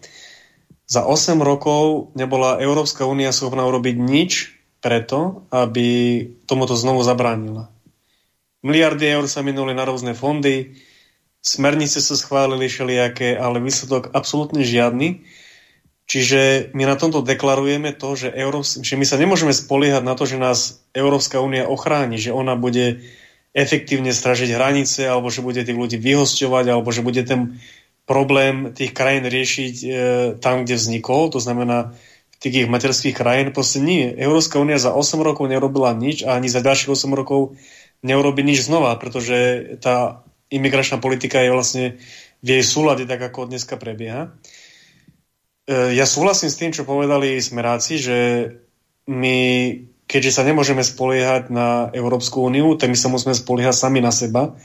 To znamená ochraňovať si svoje vlastné územie, ktoré je ohraničené hranicami.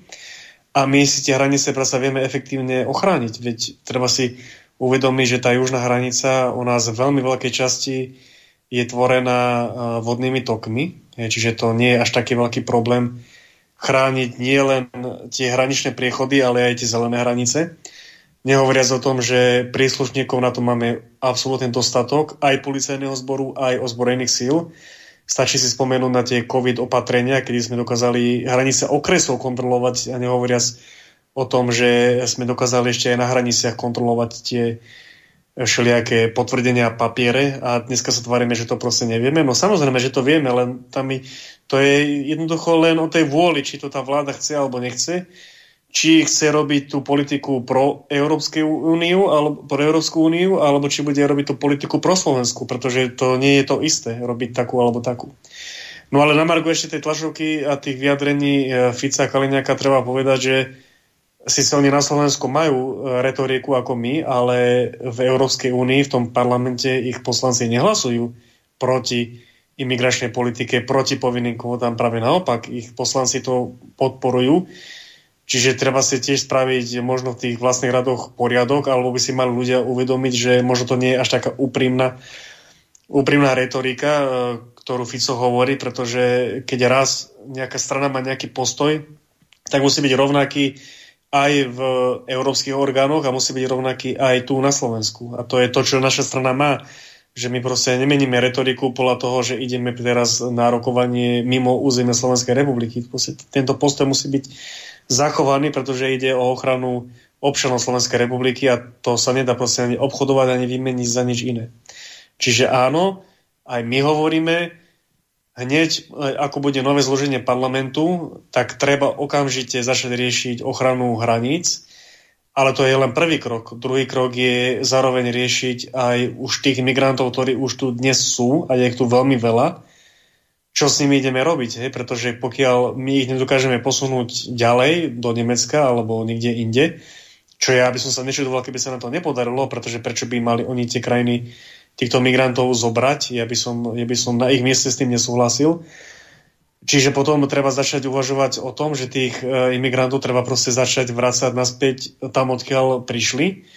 A pokiaľ nebudú chcieť e, alebo vedieť povedať, e, odkiaľ, odkiaľ prišli, tak jednoducho začať s tými ľuďmi robiť také procesy, ktoré budú smerovať k tomu, že tí ľudia proste budú musieť, budú musieť od toho odísť, lebo im na to nevytvoríme podmienky, aby sa to mali proste dobre. Keď si raz proste prekročil nelegálne hranicu, nevieš preukázať svoju identitu, tak si proste kriminálnik a tak bude s tebou aj naložené. Nie, že ty sa tu budeš voľne pohybovať po území Slovenskej republiky. Proste im treba vytvoriť také podmienky, aby tí ľudia chceli sami od to odísť. Ja to poviem úplne jednoducho, tak ako to proste je, lebo iným spôsobom tomu nezabránime a zároveň, keď tu nebudú mať oni také podmienky, tak ani sa tí ďalší nebudú chcieť prísť. Čiže, čiže treba riešiť dva problémy paralelne naraz a urobiť všetko do budúcnosti uh, preto, aby sme Slovensko ochránili, lebo to je tá informácia, ktorú som naznačil uh, v tom prvom stupe, že títo samotní imigranti tu Bratislave mi potvrdili, že v Turecku sa nachádza viac ako milión sírských imigrantov, ktorí tam už sú dlhšie obdobie, ktorí tiež odišli kvôli, kvôli tej vojne, tomu konfliktu. Ale oni z toho Turecka chcú odísť. Takže oni mi sami povedali, že oni predpokladajú, že za mesiac, za dva táto aktuálna migračná kríza skončí, lebo príde zima, proste bude studené počasie, oni im sa proste nechce ísť v takomto počasí, ale na jar, to znamená za pol roka, môžeme očakávať obrovské ďalšie pohyby týchto ľudí z Turecka, z týchto Sirčanov alebo z týchto iných krajín. A otázka je, kto ide ochrániť územie Slovenskej republiky? Európska únia? Na toto by si mali občania odpovedať práve teraz, pretože ak nenavolia také zloženie parlamentu, ktoré sa rozhodne chrániť hranice Slovenskej republiky, tak potom budeme mať ale že sakramenský veľký problém. Dobre, teraz prejdeme na úplne inú tému. Neviem, či ste to postrehli, ale bola diskusia medzi Sulíkom, Ficom a Šimečkom a týkala sa ukrajinskej žaloby na Slovensko ohľadom toho obilia, ktoré slovenská vláda zabránila exportovať na Slovensko. Niekoľko reakcií. Tak za prvé, V4 rozbil Viktor Orbán. Presne to hovorí, naznačuje všetkými možnými spôsobmi aj česká strana. To je pravda. Za to to skutočne nemôže Hegerová a už vôbec nie Odorová a dokonca ani Matovičová vláda. To je niečo, čo je dielom Viktora Orbána a toho, že jednoducho je trojským koňom Ruska v Európskej únii.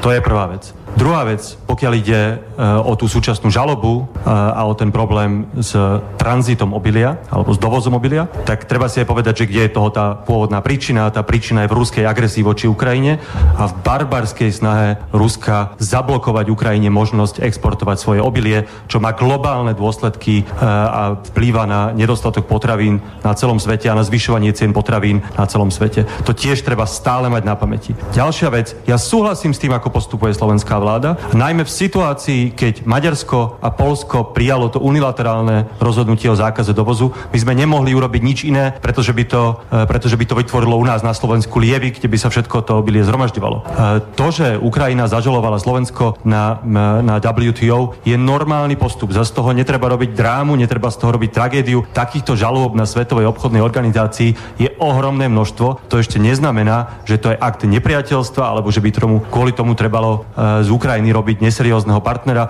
My sa budeme normálne právnou cestou brániť e, a cieľom je samozrejme dohodnúť sa s európskymi partnermi na nejakom dlhodobom európskom riešení, ktoré bude rešpektovať pravidlá jednotného trhu. To má byť ten dlhodobý cieľ. Teraz samozrejme krátkodobo to slovenská vláda urobila správne, ale zase naozaj netreba z toho robiť nejaká, e, nejakú koubojku, ako to, robí, ako to robí pán Fico. Pán Solik? No, ja to nevidím, pán Šimečka, úplne takto. Ja to považujem za taký porazenecký alebo, alebo skôr za submisívny postoj. Pre mňa osobne je to sklamanie. Ja si pamätám ako minister vnútra, koľko nadprácu sme robili, aby sme im pomohli. 10 miliónov litrov nafty a takéto veci a, to, a, a keď sa musí aj technické detaily riešiť, ako to tam dostať. V dennom takte sme vystavovali licencie, vývozné licencie na produkty zbrojného priemyslu prakticky na všetko možné. To všetko bolo na počkanie. Okamžite ruský, uh, ukrajinský veľvyslanec bol pravidelne u mňa kancelár novinári, my sme sa fakt snažili a teraz akože oni idú nás žalovať, jednoducho, ja si myslím, mali si to odpustiť, ne, nepovažujem to za korektné, teda keď má byť, oni ja to považujem za, keď má byť úprimný, ja to považujem za nehoraznosť. Čo nás majú čo žalovať? A druhá vec je, že čo s tým obilím, tam treba skúmať, že okolko vyššie sú naozaj tie pesticídy, či to naozaj môže uškodiť, či sa nevie nájsť nejaká dohoda, však v poriadku. Alebo či teda uprednostníme našich farmárov, pričom ja neviem, koľko dostáva ukrajinský farmár dotácií, viem, že náš do, dostáva cez 200 eur na hektár. Napriek tomu sa strašne boja ukrajinského obilia. O tomto všetkom sa dá diskutovať, kľudne. A aj, aj rokovať sa dá aj s ukrajinskou stranou. A veď hľadajme riešenie, ako sme hľadali doteraz, ale aby, aby oni takto tutok od pasa vystrelili nejakú, nejakú žalobu, aj keď len na VTO, aj keď nám nehrozí z toho, že neviem čo, e, príde exekútor na Slovensko, ale jednoducho túto žalobu si mali odpustiť. Veľmi to narúša vzťahy, veľmi. Ale nemôžete hovoriť, prepašte, nemôžete hovoriť o koubojke, pretože ja hovorím o slovenskom polnohospodárstve. Ak je pre vás slovenské polnohospodárstvo koubojka v poriadku, pravdepodobne patríte medzi tých politikov, ktorí hovoria, že všetko sa dá doviesť. Áno, všetko sa dá doviesť, ale niekto to musí zaplatiť. Pán Šimečka, problém s ukrajinským mobilným spôsobom je, že cena tony napríklad pšenice išla dole o 200 eur. My máme obrovský problém s tým, čo na Slovensku je vyprodukované, len kvôli tomu, že sa sem valí e, ukrajinské obilie. Veľmi správne, ja teraz musím oceniť rozhodnutie vlády, že vláda povedala, že predlží zákaz dovozu agrokomodít, nebo nejde iba obilie, je tam myslím aj kukurica a sú tam, sú tam ďalšie veci. Tak nehovorte o koubojke, preboha, tu je slovenské polnohospodárstvo, ktoré tvorí významný segment slovenského hospodárstva. A ak sa naň budeme pozerať tak, že my musíme vo všetkom Ukrajine vždy výjsť ústrety, no tak potom nechajme, aby zakapalo slovenské polnohospodárstvo, nech zakape celá Slovenská republika, len nech sa má Ukrajina dobre. Asi, asi, asi, veľmi krátko, musím, musím odpovedať, lebo... Kubojka, to nie je kubojka, nebláznite. Veď slovenských polnohospodárov vláda veľmi správne týmto rozhodnutím chráni, aj keď ide proti napríklad zvyšku Európskej únie, a to je správne. Keď ide o naše záujmy, máme byť schopní sa seba, sebavedomo postaviť a ísť aj proti zvyšku Európskej únie, aj proti kritike. To je úplne OK. Ja hovorím, že robiť teraz koubojku z toho, že je žaloba na Svetovej obchodnej organizácii. Áno, nie je to príjemné, mohli si to odpustiť, ale zase teraz nebudeme hovoriť, že, že kvôli tomu prestaneme Ukrajinu podporovať, alebo že budeme teraz naopak sa kvôli tomu prikloníme k Rusku. Ja len toto vravím, že toto nie je kobojka, lebo boli... Kr- Martin, neviem, či ste toto počuli, ale veľmi nás bude, nielen mňa, ale aj našich poslucháčov zaujímať váš názor. No priznám sa, že som to počul prvýkrát, aj keď zachytil som, že nejaká diskusia bola, ale ešte som nemal čas si to vypočuť, tak som rád, že ste mi to pustili, že nemusím to pozerať druhýkrát. Mm-hmm. No, e, tu, zase, tu zase niekoľko tém sa otvára pri tejto, pri tejto veci.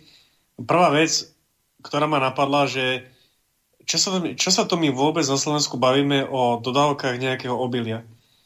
Veď my sme, veď my sme predsa vola, kedy boli e, v produkcii obilia úplne sebestační. Nehovoria o iných potravinách, ktoré ešte pred 30 rokmi tá sebestačnosť bola viac ako 90%. My sme vôbec nepotrebovali dovážať ani obilie, ani meso, ani vaječka, ani mliečne výrobky, ani žiadne tieto, uh, tieto potraviny, ktoré si vieme vypestovať úplne sami. Ja nehovorím teraz o exotických nejakých nejakých potravinách, ako je banány, kiwi a mandarinky a podobne. Martin, a my sa tu dneska máme, baví... máme volajúceho poslucháča, tak uh, mu dáme možnosť vyjadriť sa. Pán poslucháč, ste vo vysielaní, nech sa páči, môžete hovoriť, položiť otázku. Áno, krátko. Aj keď ste ten moderátor, e, Christian, aj keď ste ten moderátor so slušným jazykom, drahí moji e, spolu fašistov, lebo mi bolo povedané, keď som si doniesol tú čiapku od Kotlebu pomaly s podpisom, tak že som fašista. Takže držím. Ale po, po poriadku, že, že kuňva, ako je to možné, že dokážu takto trepať a klamať? Ako bolo z tej, z tej ukážky. Viete, tak napríklad obilie nám dovolí, že môžeme to je správne zastaviť, ale migrantov zastaviť ich by sme nemali. To je spitli. A ešte niečo. Tá, tá arogancia tých zradcov z LSNS, že oni používajú tú matematiku aj proti tomu, že není miesto preto e, pre SNS a kto im dá hlas prepadne. Viete, rozdelia to, odišli, zradili a ešte takto hnusne útočia. Všetká čest, ale mohli zostať spolu, keď chceli vytvoriť front národný. Viete, a, a k, tým migra- k tým migrantom skutočne e, otázka je taká, či nepo... Počujete ma? Áno. Počujete? Áno, no, môžete ešte, pokračovať. Arpad ešte, nám vypadol, no. tak sa pripojil znovu.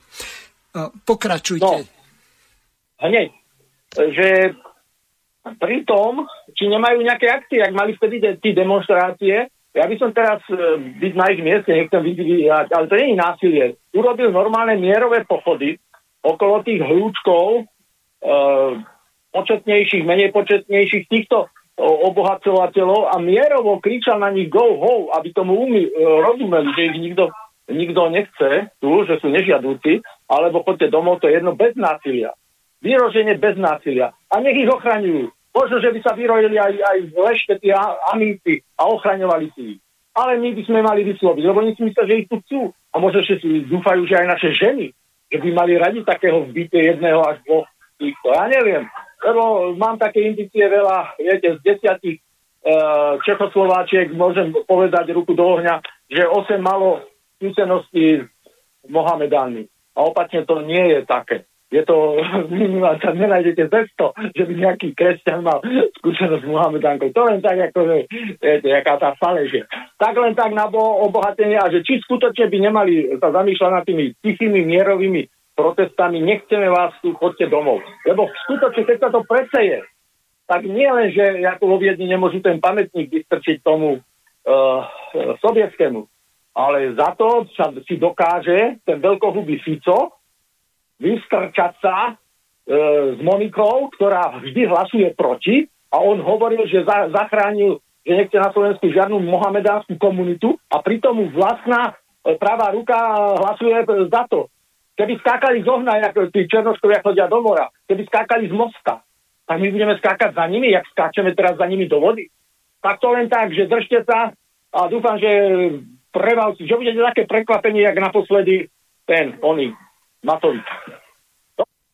Počúvajte, e, pán moderátor, len spomente si na ten slovník, že keď budete hovoriť LGBT, ten nový slovník, ktorý oni zavádzajú, zavádzajú tu aj novú teóriu, aj e, tú e, no, teóriu, tak skutočne by ste ich mohli nazvať, ja neviem, či je to také dehodné, keby ste brali buzeranti a buzni. No, to len tak, lebo buzerácia sa bežne používa, prečo by sa nemohlo používať aj podstatné meno. No dobre, ale nie sme osprostené deti v americkom seriáli South Park. Tam som videl jednu takúto epizódu. No, na tú, na tú, na tú akože situáciu, skutočne tento slovník je malý a je aj slabá tá, akože tá, uh, no, LSNS teória, aj keď ich označujú, že za fašistov, aj to je slabé na to, aby sa to zneutralizovalo, čo sa na nás chystá. Majte sa dobrý ste, čaute. Ďakujeme veľmi pekne. Arpád, počujeme sa? Áno, počujeme sa. No dobre, tak počul si aspoň časť z toho, čo hovoril poslucháč, môžeš na ňo reagovať. Chcel som povedať, že zaujímavo hovoril, aj keď sa to snažil tak zľahčenou formou. Mm. O, veľmi má správny názor na to, čo sa deje v smere, že presne na jednej strane populizmus, na druhej strane, na všetky strany dobre. Toto vidia ľudia, ktorí majú mozog v hlave, lebo ja nechápem uh, tú krátku pamäť slovenského národa. Ja hovorím, že niektorí majú pamäť ako akváriové rybičky.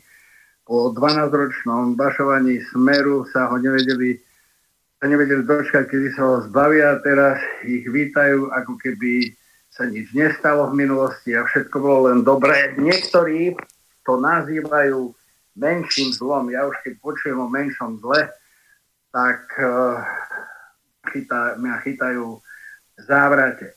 A to, čo ten pán hovoril o tých, o tých mierových pochodoch, to opäť uh, musím povedať, že som trošku sklamaný, že keď chodíme keď sme boli v nejakom meste, kde, kde sa tých ľudí nedotýkala bezprostredne tá ilegálna imigrácia, tak ľudia boli ľahostajní, absolútne nezaujem, lebo u nás je neznámy pojem empatia k niekomu v inom meste. Najmä bratislavskí slniečkári si myslia, že Slovensko končí pri Trnave. Ja som veľmi zvedavý, títo, títo všeobjemajúci liberálne slniečkári, ako sa vysporiadajú s tým, čo už vlastne sa ich dotýka. Videl som plné lajnory, videl som, videl som plnú železničnú stanicu. Takže je veľmi ťažké mobilizovať tých ľudí, lebo uh, ani, ani v mestách, kde sa ich to týka, ja som si myslel, že keď sme robili takúto demonstráciu alebo, alebo stretnutie s ľuďmi vo Veľkom Krtiši, ja som myslel, že tam budú davy a neboli. Neboli. Tak eh, viete, keď sa stretávam s jednotlivcami, nič ma nevie viac eh, sklamať, ako keď mi niekto povie, čo my už môžeme. To všetko je dané. Tak potom čakajme na smrť a, alebo spáchajme hromadné suicidium, keď my nič nemôžeme. Ja stále hovorím, že nás je 5,5 milióna a ovládajú nás ľudia, počte, ktorý by sa zmestil do obyvačky sídliskového bytu. A my stále sa tvárime, že nič nemôžeme. Je, na, na vine je aj, aj veľmi slabé právne povedomie ľudí. Ja som bol raz na jednom, na jednom podujatí, kde ma organizátor poprosil, aby som niečo povedal a keď som začal hovoriť o tom, že my vôbec nie sme také bezbranné ovce, ako si myslíme sami o sebe. Veď predsa ústava. A tak som sa pozrel po miestnosti a hovorím, prosím vás, kto z vás čítal ústavu? A asi zo 100 prítomných zdvihol ruku jeden človek.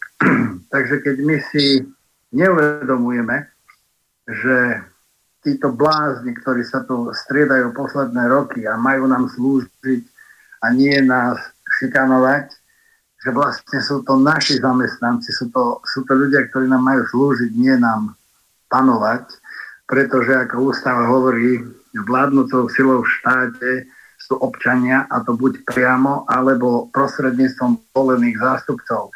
Ja osobne nemám pocit, že, že títo ľudia reprezentujú našu vôľu, robia si čo chcú, predali nás za judášsky groš cudzím donorom. A my sa na to bezmocne pozeráme. Miesto toho, aby sme boli v uliciach, miesto toho, aby sme zaplnili ulice, miesto toho, aby sme, aby sme ich prinútili konať v náš prospech, tak my, my sa tak vzťažujeme na internete alebo, alebo v krčmách. A stále hovorím svoju obľúbenú frázu, už pomaly to tak vyzerá, že zo mňa sa stal feminista. Prečo? Pretože na všetkých tých protestoch, ktorých som sa zúčastnil, a bolo ich neuvrekom, boli muži nad 50 a prepačte mi za výraz, nasraté ženy. A z tých žien išiel strach. Nikdy nezabudnem na malú starú mamu, ktorá si zobrala mikrofón, vtedy išlo očkovanie malých detí a povedala, že nech sa skúsi niekto priblížiť k jej vnúčatu, potom svet uvidí, čo je to nasratá stará mama. Takže niečo sa v našom genofonde muselo pokaziť. My muži by sme mali ochráňovať naše ženy a deti vlastnými telami a miesto toho nám slovenské ženy dávajú lekcie z odvahy, cti, charakteru a odhodlania.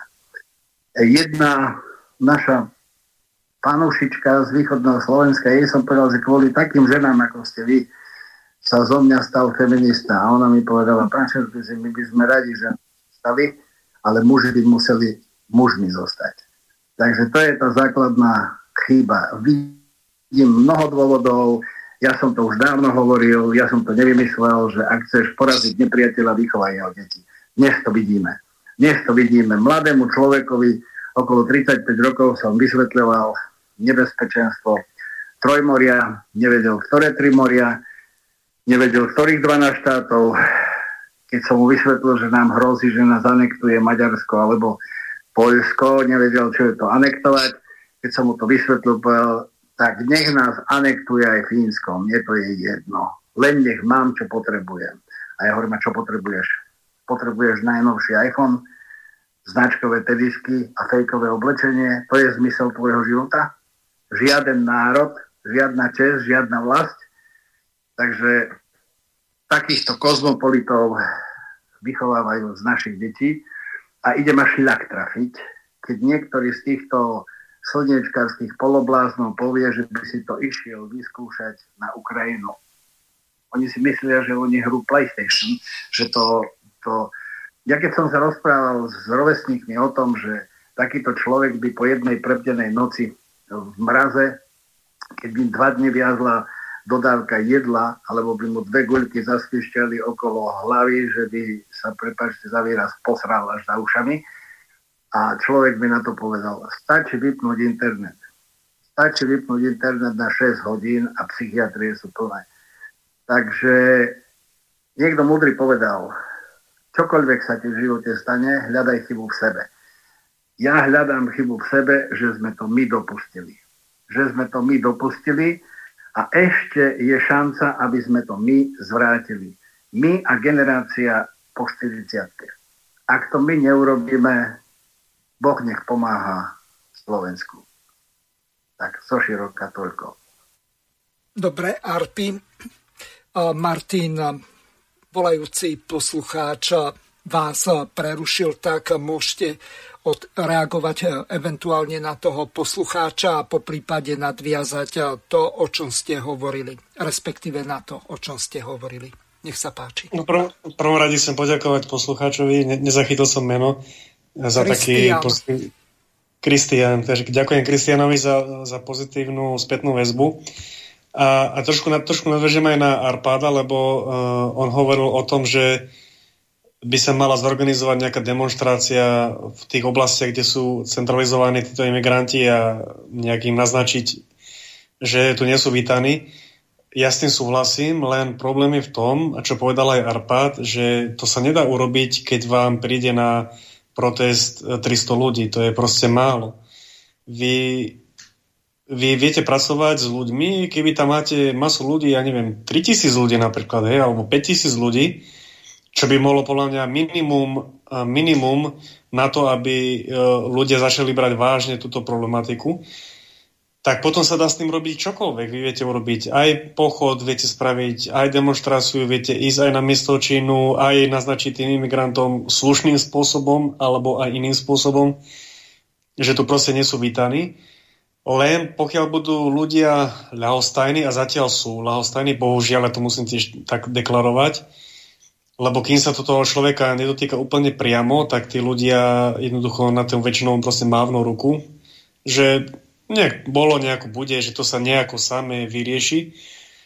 Ale uh, ja sa obávam, že keď sa to bude týkať už potom každého z nás, že to už bude proste neskoro. Čiže ja chcem aj týmto vyzvať ľudí, aby kedykoľvek bude príležitosť, a to je jedno, či to bude robiť Kotlebovci alebo ktokoľvek iný, ale keď bude proste príležitosť ísť sa ukázať niekde, ukázať silu a pripojiť sa k nejakej demonstrácii alebo k čomukoľvek inému, tak proste chodte. A to je jedno, že to je jedno, že ste z severo-východného Slovenska alebo že ste od z, neviem, z nejakej obce, kde ste migrantov ani nevideli, ale proste treba tú spolupatričnosť toho národa začať, e, začať proste živiť, pretože pokiaľ to neurobíme a nezačneme držať spolu a byť spolupatričný s tými, ktorých tých problém sa teraz priamo dotýka, tak jednoducho ten problém nevyriešime. Čiže, čiže áno, proste súhlasím s tým a my sme pripravení urobiť čokoľvek.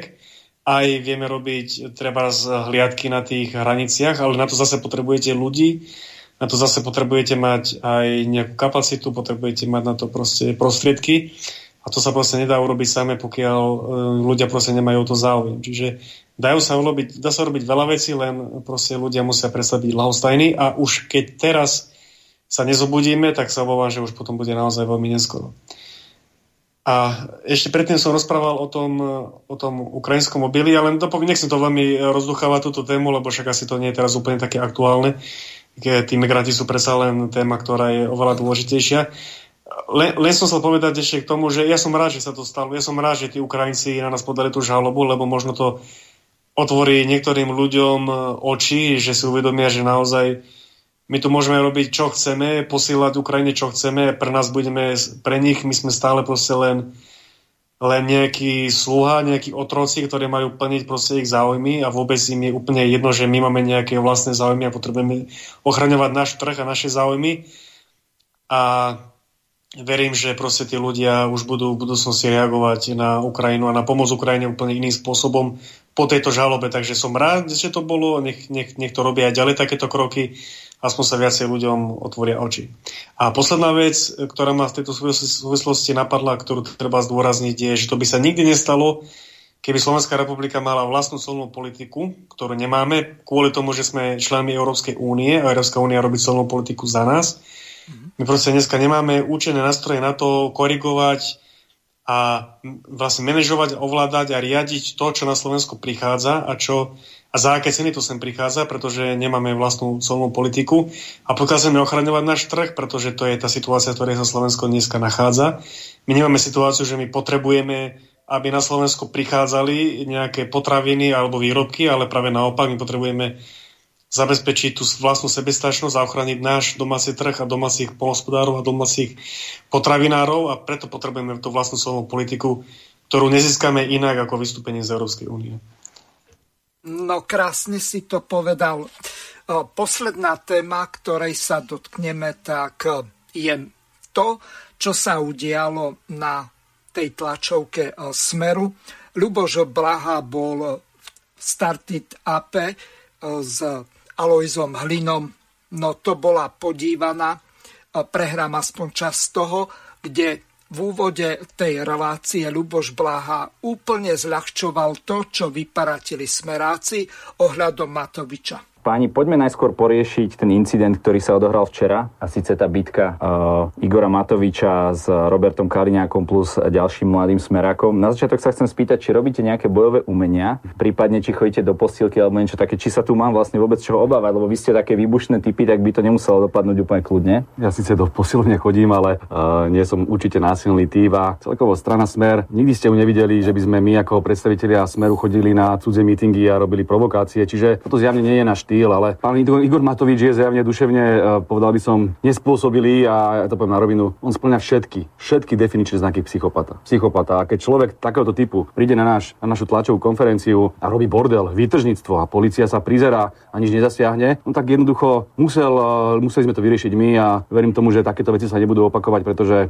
neprospieva tento Matovičovský štýl politiky e, slovenskej politickej kultúre, ale na druhej strane, keď cítime tie reakcie od ľudí, že ten Matovič, ktorý môže za smrť 20 tisícov ľudí a tu mučil tých ľudí tým celoplošným testovaním, spomente si, Pán tak za, si zaslúži, Neviem, aby taký, taký expresívny slovník. Ja som o tom presvedčený. na začiatku. Ja som o tom presvedčený. A myslím si, že uh, pán Matovič je veľmi zúfalý, keď uh, vidíte preferencie, že sa pravdepodobne nedostane do parlamentu a pokúša sa o niečo podobné ako pred tými troma rokmi, že ten jeho kán, hej, že spraví nejakú, nejaký záber na vilu a vyniesie ho to do nebies. Toto je zjavné zúfalstvo, pretože toto už naozaj ľudia zažili, už videli, že to je plagiátor, že to je blázon, že sa len háda, že rozbíja celú spoločnosť a že keď bol predsedom vlády, tak absolútne nič nefungovalo. A teraz pokiaľ bývalý predseda vlády príde na tom velikánskom mafiánskom aute a ide nám rozbíjať tlačovku a je arogantný, e, porušuje zákon a tak ďalej, tak pokiaľ dostane po čo si prišiel, tak na tom naozaj nie je nič zlé. Dobre, takže uh, vy schvalujete fyzické násilie zo strany uh, pána Kaliňáka. Neschvalujem fyzické násilie, ani dokonca si nemyslím, že išlo fyzické násilie, to bola potýčka. A on dostal nejaké šťuchance a plakal tam ako malé dieťa, nejaké, tam ako... nejaké pesti dostal od, od pána Ale to boli také šťuchančeky, že keby dostal reálne pesťou, tak má vybité zuby. Ten človek dostal šťuchančeky, lebo provokoval a došiel si po to. Hej. A ja som presvedčený, že toto nie je možno chápať ako nejaké násilie. Toto bola potýčka, takýchto veľa. Pán Hlina by mohol porozprávať, takýchto bolo aj v parlamente.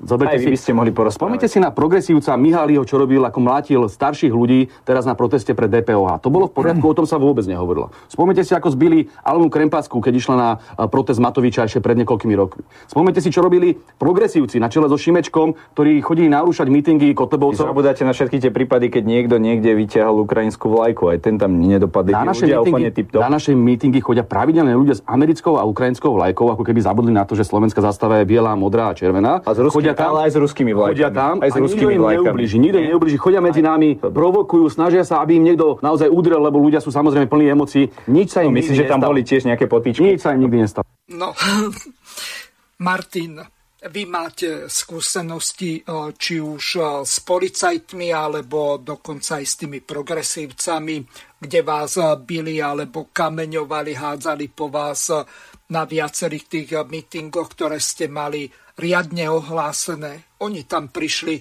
neviem, či spoza plota, alebo ako vystrájať. No, dobre by bolo, keby ste sa vyjadrili k tomu, čo povedal Blaha tu ja si myslím, že je otvorená pandorina skrinka. Teraz, keď ktorémukoľvek poslancovi alebo premiérovi rozbijú s prepáčením hubu, tak tento precedens, tento Rubikon prekročili smeráci. Vidíte to aj vy tak, že už ústavný činiteľ bez ohľadu, či to bol premiér alebo teraz poslanec, predtým minister, tak už nemá žiadnu hodnotu ten človek a e, správajú sa ako k poslednému, poviem to sproste, osadníkovi. Tak e, ja si myslím, že v tomto konkrétnom prí, prípade medzi Smerákmi a Olano, alebo teda Kaleňakom a Matovičom, oni si môžu po voľbách podľa mňa podať ruky, lebo oni si navzájom pomáhajú, pretože to si treba uvedomiť, oni, oni sa navzájom potrebujú. Proste ten Matovič potrebuje ten boj proti nejakému nepriateľovi, to je teda tá smeracká mafia. Smeráci, Fico zase potrebuje proti, boj zase proti inému nepriateľovi a to je, to je proste nejaká, nejaký blázni, ktorí tu terorizovali ľudí počas covidu. A oni vlastne medzi sebou si vytvárajú takéto povedomie nejakého bojovníka, proti nejakému nepriateľovi a to pomáha tým skupinám tých podporovateľov, ktorí vlastne stoja za, e, za jednotlivými stranami. Čiže, čiže, čiže ja, si, ja, ja mám aj také podozrenie, že či to nebolo aj nejakým spôsobom dohodnuté, že, že, že to proste k nejakému konfliktu tam príde. Ja, ja absolútne odmietam proste akékoľvek prejavy nejakého násilia, ale na druhej strane zase treba povedať, že človek sa musí vedieť aj brániť. A my sme mali presne tieto, uh, my sme mali presne tieto skúsenosti minulé volebné obdobie, kedy nachodili progresívci narúšať uh, mítingy, kde to vyvrcholilo, vyvrcholilo až tým, že začali po nás zazať kamene. To bolo, myslím, práve v Trnave. K nejakým fyzickým potičkám nedošlo. Oni sa, oni sa zase boja približiť k nám tak blízko, aby, aby sme ich mali na dosah, ale radšej z diaľky proste hazali nejaké kamene. To bolo naozaj už hrubo začiarov, ale je začiarov aj to proste ísť narušať niekomu tlačovú konferenciu, kde si proste človek, každý politik má právo proste povedať a osloviť tých svojich voličov svojím spôsobom. Čiže na vine sú proste obidvaja, ale zároveň hovorím, že oni sa navzájom potrebujú. Ale to, ale, ale zase tiež chcem povedať uh, jedným dýchom, že ja by som tiež nechal, ja by som tiež nenechal na seba napríklad pľúvať, ako sa stalo, myslím, Petr Žalke jednému kandidátovi za Olano. A tiež by som na to reagoval asi podobným spôsobom. Takže zase odtiaľ potiaľ uh, akcia vyvoláva reakciu a práve treba sa vystriať tým akciám, to znamená neprovokovať, vystria sa nejakým konfliktom a keď chce človek byť bulvárny, tak treba si hľadať nejaké iné spôsoby. Hm. Arpád, záverečné slovo do konca relácie máme dve minúty. No, tak ja som si dovolil urobiť video, kde som povedal No počkaj názor, chvíľočku. To... Máme volajúcu poslucháčku, tá by mi to neodpustila. Zuzana ste vo vysielaní. OK, ja sa chcem opýtať, že akože vy sa nezaoberáte absolútne základnou vecou a to, že Matovič porušil dopravné predpisy.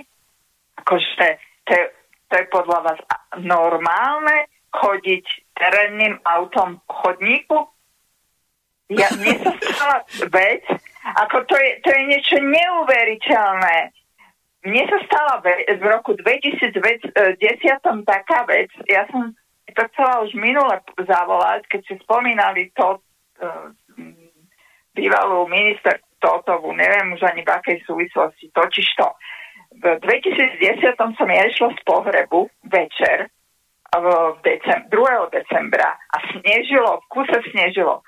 Nedalo sa pri parlamente ani prejsť, ani dopra- MHD, tady nešla, ani sa tam nedalo, proste doprava bola zablokovaná. Ona išla dopravou, videla tú situáciu, ja som tam musela zastať auto, lebo sa nedalo ďalej pokračovať.